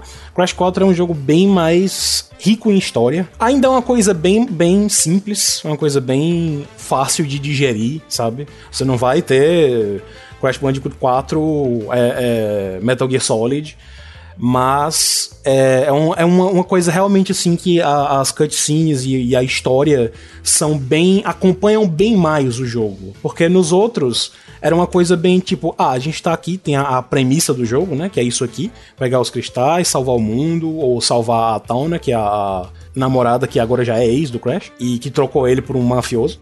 Sério, isso é canon. Que brisa é essa, cara? É, tem um chefe no primeiro que é o mafioso, que é o Pinstripe. Ela canonicamente trocou o Crash pelo mafioso. Explica aí, Naughty Dog, por quê? Mas enfim. Trocou o cara pelo Zé Droguinha. É foda, mas é a vida. O 1, o 2 e o 3, eles eram bem mais. É, ok, a história é tipo essa aqui, vai lá. E o, o, a jogabilidade era, era meio que desconexa. Não apareciam cutscenes no meio da, joga, da, da, do, da fase. Aparecia, sei lá, um pouquinho assim de história aqui e ali, mas no 4 é bem mais integrado. Às vezes, no meio de uma fase, você tem uma cutscene que, que muda o, o que tá acontecendo na fase. Entre as fases, você tem cutscenes. No começo da, da de algumas fases, você tem cutscenes é uma coisa bem mais, mais tipo as cinemáticas são bem mais orgânicas. Isso fica bem mais fluido no jogo. Então ele realmente tem esse fio, assim, esse sentimento de um, um, filme animado que você tá controlando, sabe? Porque é bem, bem mais incluso. Então, no final de uma, das, de uma das primeiras fases, você encontra a primeira máscara, e aí você se pergunta, o que é isso? Mas o personagem do jogo, o Crash também se pergunta, o que é isso? Ele não sabe o que, que é. E ele é forçado a, tipo, cooperar com a máscara porque eles estão sendo perseguidos. Então, no próximo, quando a cutscene acaba, você já tá em outro lugar, você já tá sendo perseguido por um, por um bicho gigante, sabe? Então a cutscene, a, a cinemática, ela meio que transiciona para outra parte da, da jogabilidade, para o gameplay. E ela dá um pouco mais de importância, assim, para o que você tá fazendo, de certa forma, né? Isso de ter cutscenes é, mostrando um pouco da história dá muito mais profundidade ao jogo, muito mais. Pois é, deixa, deixa bem mais. lhe deixa bem mais envolvido naquilo. Do que só próxima fase de plataforma. Próxima fase de plataforma. Ah, é, o vilão é tal, né? Eu tinha esquecido. Que inclusive o 4 faz muito bem falando em vilões. É, o 4 traz alguns vilões de volta, inclusive o, o, o ícone Cortex, Neocortex. Uh, e eles estão super bem animados, estão super. A personalidade deles está incrível, tem bem mais personalidade cada um, sabe? Eles têm, tipo. Não, não diria que vários vilões, porque teoricamente um, o, os outros também têm vários vilões, os, os capangas do Cortex, mas eles têm, tipo, algumas motivações diferentes. E cada um tá, tipo, em uma era, é, em uma época diferente. Como o jogo é sobre tempo, você vai viajando no tempo. Cada um tá, tipo, em uma época diferente. Eles têm mais personalidade por si só, sabe? Então, assim, eles ficam. Em vez de aparecer uma cutscene no começo, com eles tirando sarro de você, eles tiram sarro durante a fase, sabe? Tem uma que o, o, o Engine, que é um personagem que é um. Tipo um cientista maluco, que ele tem um, uma, um foguete na cabeça. Ele é tipo meio robô. Tem uma. A fase dele é um estilo Mad Max, sabe? É uma, uma pós-apocalíptico. E aí ele fica. Durante, durante a fase, todos os inimigos são temáticos ao redor disso também, como nos outros. Tipo, a fase tem um tema, tudo é. Todos os inimigos, todas as plataformas são ao redor disso. E enquanto você vai, tipo, ele te chama assim pra, pra grande abertura do show dele, que é o a boss fight, né? E enquanto você vai andando, tem uns megafones e ele vai falando coisa, vai, vai te, te zoando com a sua cara, sabe? Tem até uma parte que eu acho maravilhoso, que é... Agora você não vai conseguir passar daqui. Aí é um, um, um inimigo com uma serra elétrica no braço. E aí, como todo inimigo, você, tipo, pá, encosta nele e dá um golpe ele morreu, né? O Andy fica, meu Deus, não, ele era meu Minion favorito, sabe? Tem, tem umas coisas bem legais, assim, durante a fase. É bem, realmente dá o, o feeling de filme animado. Aquela questão de, de variedade, que a gente geralmente tinha, ah, essa fase aqui é uma fase toda variada, diferente. Foi feita de uma maneira que, na minha opinião, é bem melhor. Porque não só você tem a questão das máscaras extras, tipo, você vai conhecendo durante a história outras máscaras e elas vão se juntando a você. E aí, em determinados pontos da fase, ela aparece e você tem que passar aquela parte da fase com a habilidade daquela máscara. Pode ser parar o tempo, pode ser aquela mecânica de, tipo, é, trocar dimensões, por assim dizer. Então, tipo, em uma dimensão a gente tem essa essa plataforma que tá visível, em outra dimensão ela tá invisível, aí você tem que ficar trocando para passar. Algo, não sei se já jogaram, mas algo similar, tipo, o jogo que vem, me vem à cabeça agora é Guacamele, que é incrível por sinal. Sim, sim. Mas. Uhum, puta jogo. Essa, essa mesma ideia. Então, assim, em alguns pontos da fase eles vão colocando essas coisas esses essas ah vamos vamos mudar aqui um pouquinho. Em vez de ficar só a plataforma vamos botar a plataforma mas agora você tem que se preocupar com isso também. E tem isso aqui também sabe? Eles colocam bastante coisa assim. Além de terem fases que você joga não com o Crash ou com a Coco porque nesse jogo você pode a qualquer momento você pode só apertar um botão e você escolhe se você quer jogar com o Crash ou com a Coco. Eles jogam o, o gameplay é exatamente igual. Você acha que esse jogo ele teve uma questão de variedade no ponto certo diferente do terceiro? Eu pessoalmente acho. Mas sim, é, você pode trocar Crash Coco a hora que você quiser, mas você pode jogar com outros personagens.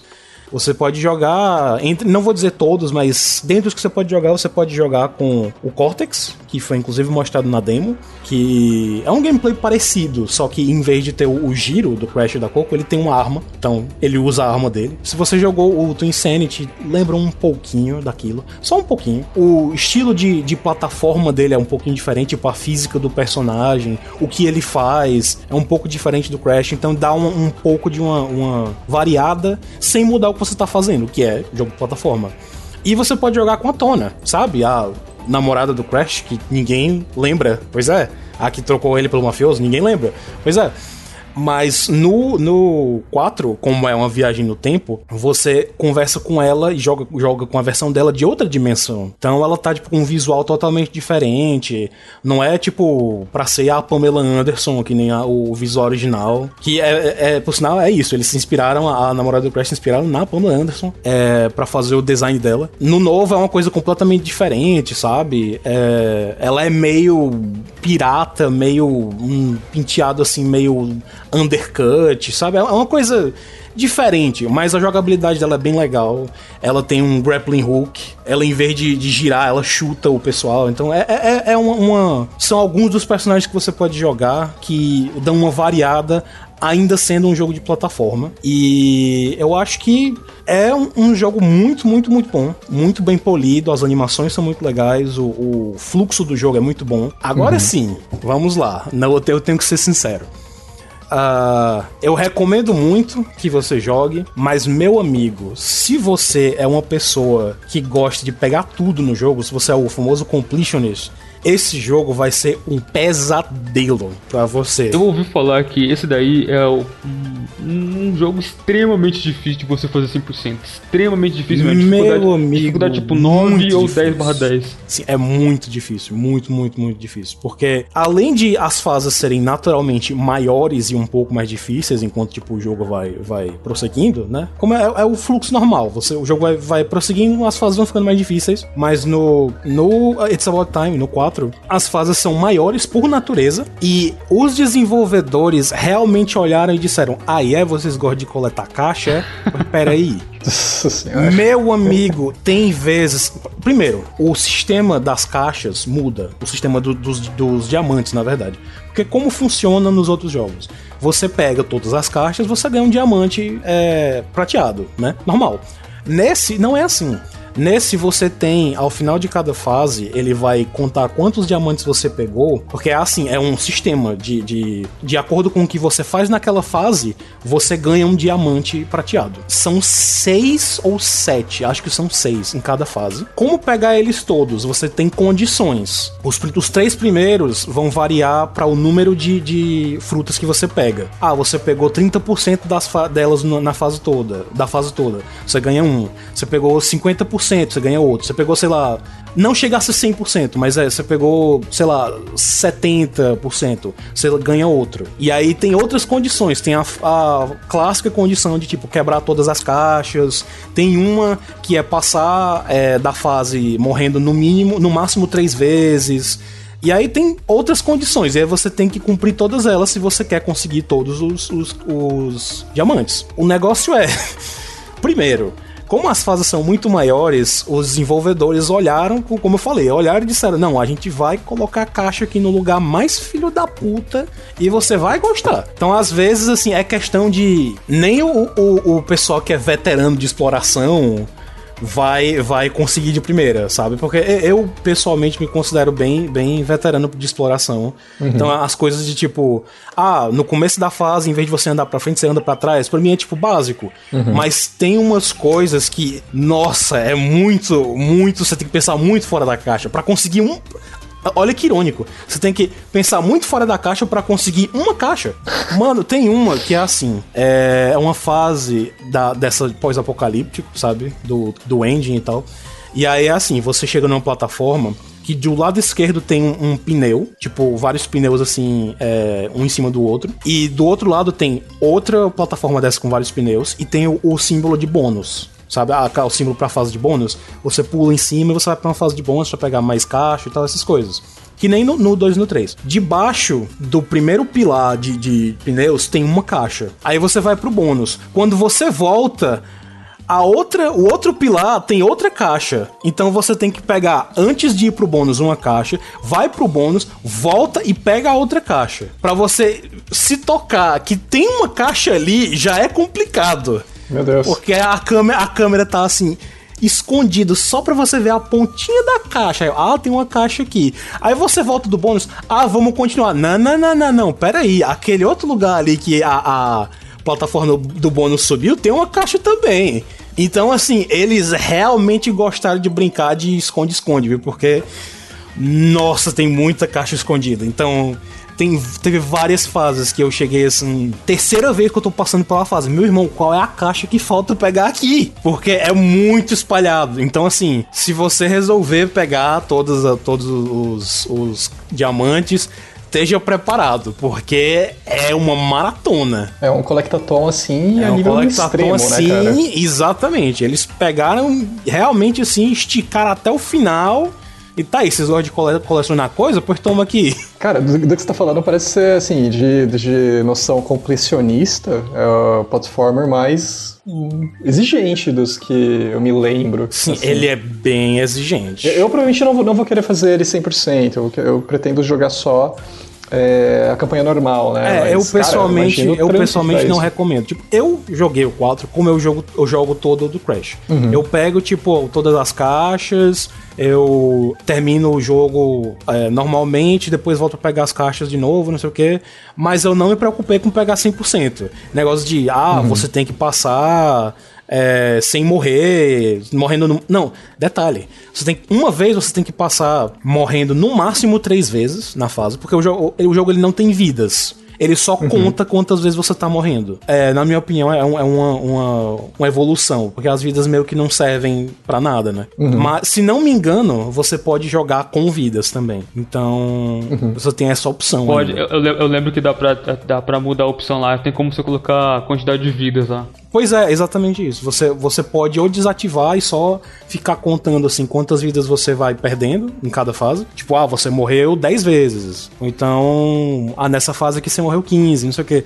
Ou você uhum. pode ter o sistema de vidas normal também. Então é legal que eles dão Eu essa acho opção. muito bem-vindo isso pros dias de hoje, cara. Sim, sim. É, é muito arcaico, né? Você pensar. Pois é, o sistema de vidas. Vida, ter que voltar pro começo e tal. É, uma coisa bem, né? E, e aquela coisa, como é que você faz isso sem você ser. É, você punir demais o jogador? Ah, você faz assim. Uhum. Mas será que, fazendo assim, será que vale a pena mesmo você usar o sistema de vidas, né? Será que não é melhor usar outra coisa? É uma conversa Sim. longa, né? Mas. Uhum. Acho que é uma mecânica interessante. É, ainda bem que eles fizeram isso. Pelo que eu vi, a platina do, desse, do Crash 4 leva um pouquinho mais de 100 horas. Caraca. Meu amigo. Você vai tentar, Nathan? eu não duvido. Você vai arriscar, Nathan? Ah, um, um, eu vou arriscar, cara. Qualquer hora que eu for jogar, ah, eu vou arriscar. Esse aí tem coragem. Boa. Não, de um jeito ou de outro, eu recomendo que você jogue. Se você vai pegar tudo, é outra história. Mas pelo menos que jogue, eu recomendo. Isso é, isso é legal, cara. Você diria que é, é o melhor Crash? Se você juntar assim a saga toda, digamos? Pessoalmente, eu acho que ele é o melhor, porque eu acho que ele pega assim, ele balanceia tudo muito bem. Uhum. E, ele, ele, respeita também o que a Naughty Dog Exatamente, fez, né, ele segue muito o que os, os antigos são.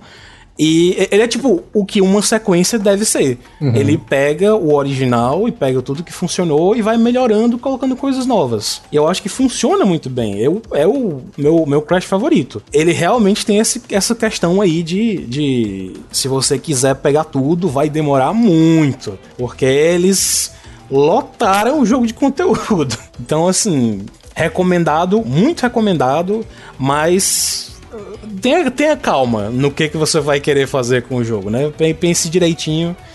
E, por fim, é, você também tem uma coisinha extra que o jogo tem, que eu achei legal, é que você tem recompensas diretas por pegar todas as coisas numa fase.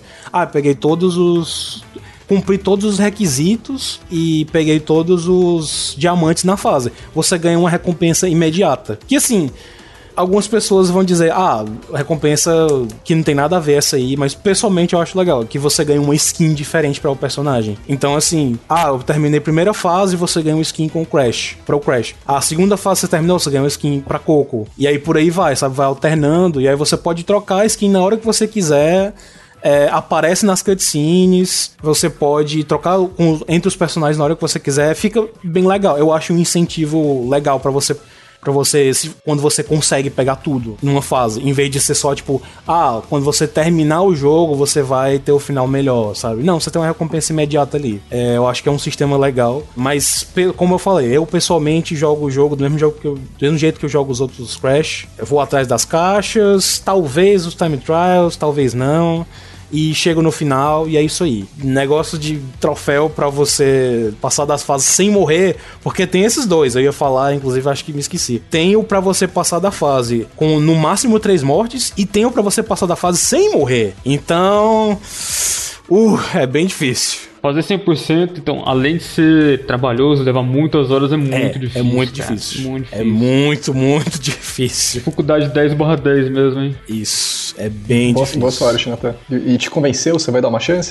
Oh, com certeza. Eu tenho vontade de jogar ele. Ah, não no momento, mas eu tenho vontade de jogar. É, um banco falando bem do jogo, falando que, ah, na opinião dele, é o melhor e tal. E eu já cheguei a jogar ele, joguei um pouco dele, e tudo que eu joguei me agradou. Uhum. É igual vocês falaram, a animação tá bem bonita, o jogo tá muito fluido, tudo roda muito bem ali. Tem a questão da, das, das cutscenes ali no, nas fases, que já dá uma profundidade maior. Tem a questão da adição da, das skins, que é um negócio que veio para somar um pouco ali. Então, pelo que eu ouvi falar dele, pelo pouco que eu joguei, tudo ali nele se encaixa, tudo é bonitinho, tudo ali nele dá certo. Não tem nada exagerado, não tem aquele exagero de fases variadas que tem no 3. E aparentemente tu, tudo nele ali é, funciona. Então é um jogo que eu tenho muita vontade de jogar assim. Fiquei com mais vontade ainda agora.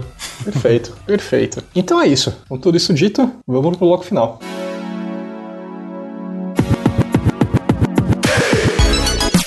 Isso aí, pessoal. É, espero que vocês tenham gostado do episódio. Foi um prazer ter gravado com vocês dois aí, o Nathan e o Mango. É um papo muito divertido. Na verdade, a nossa intenção era incluir também o Crash Team Racing, mas como vocês viram, teve muito pano para manga, né? Sim. Fazer um pouco de com o Mango.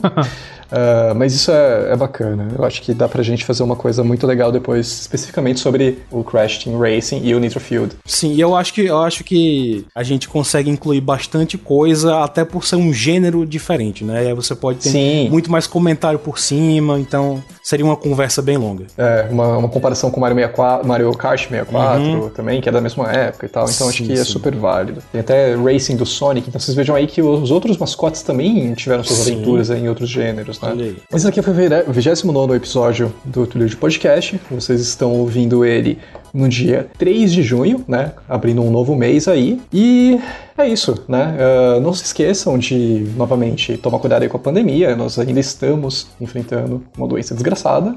É, nos sigam nas redes sociais, né? Entrem no site da de Games, né? Que é www.trilhadegames.com.br. Siga na página oficial, que é Trilha de Games Oficial no Insta e no Facebook, arroba Trilha de Games Underline no Twitter e, obviamente, a página do podcast, arroba Trilha de Podcast Underline no Twitter. Alguém quer dar algum recado aí? Ah, bom, eu queria agradecer. É, esse foi o primeiro podcast que eu participei na minha vida.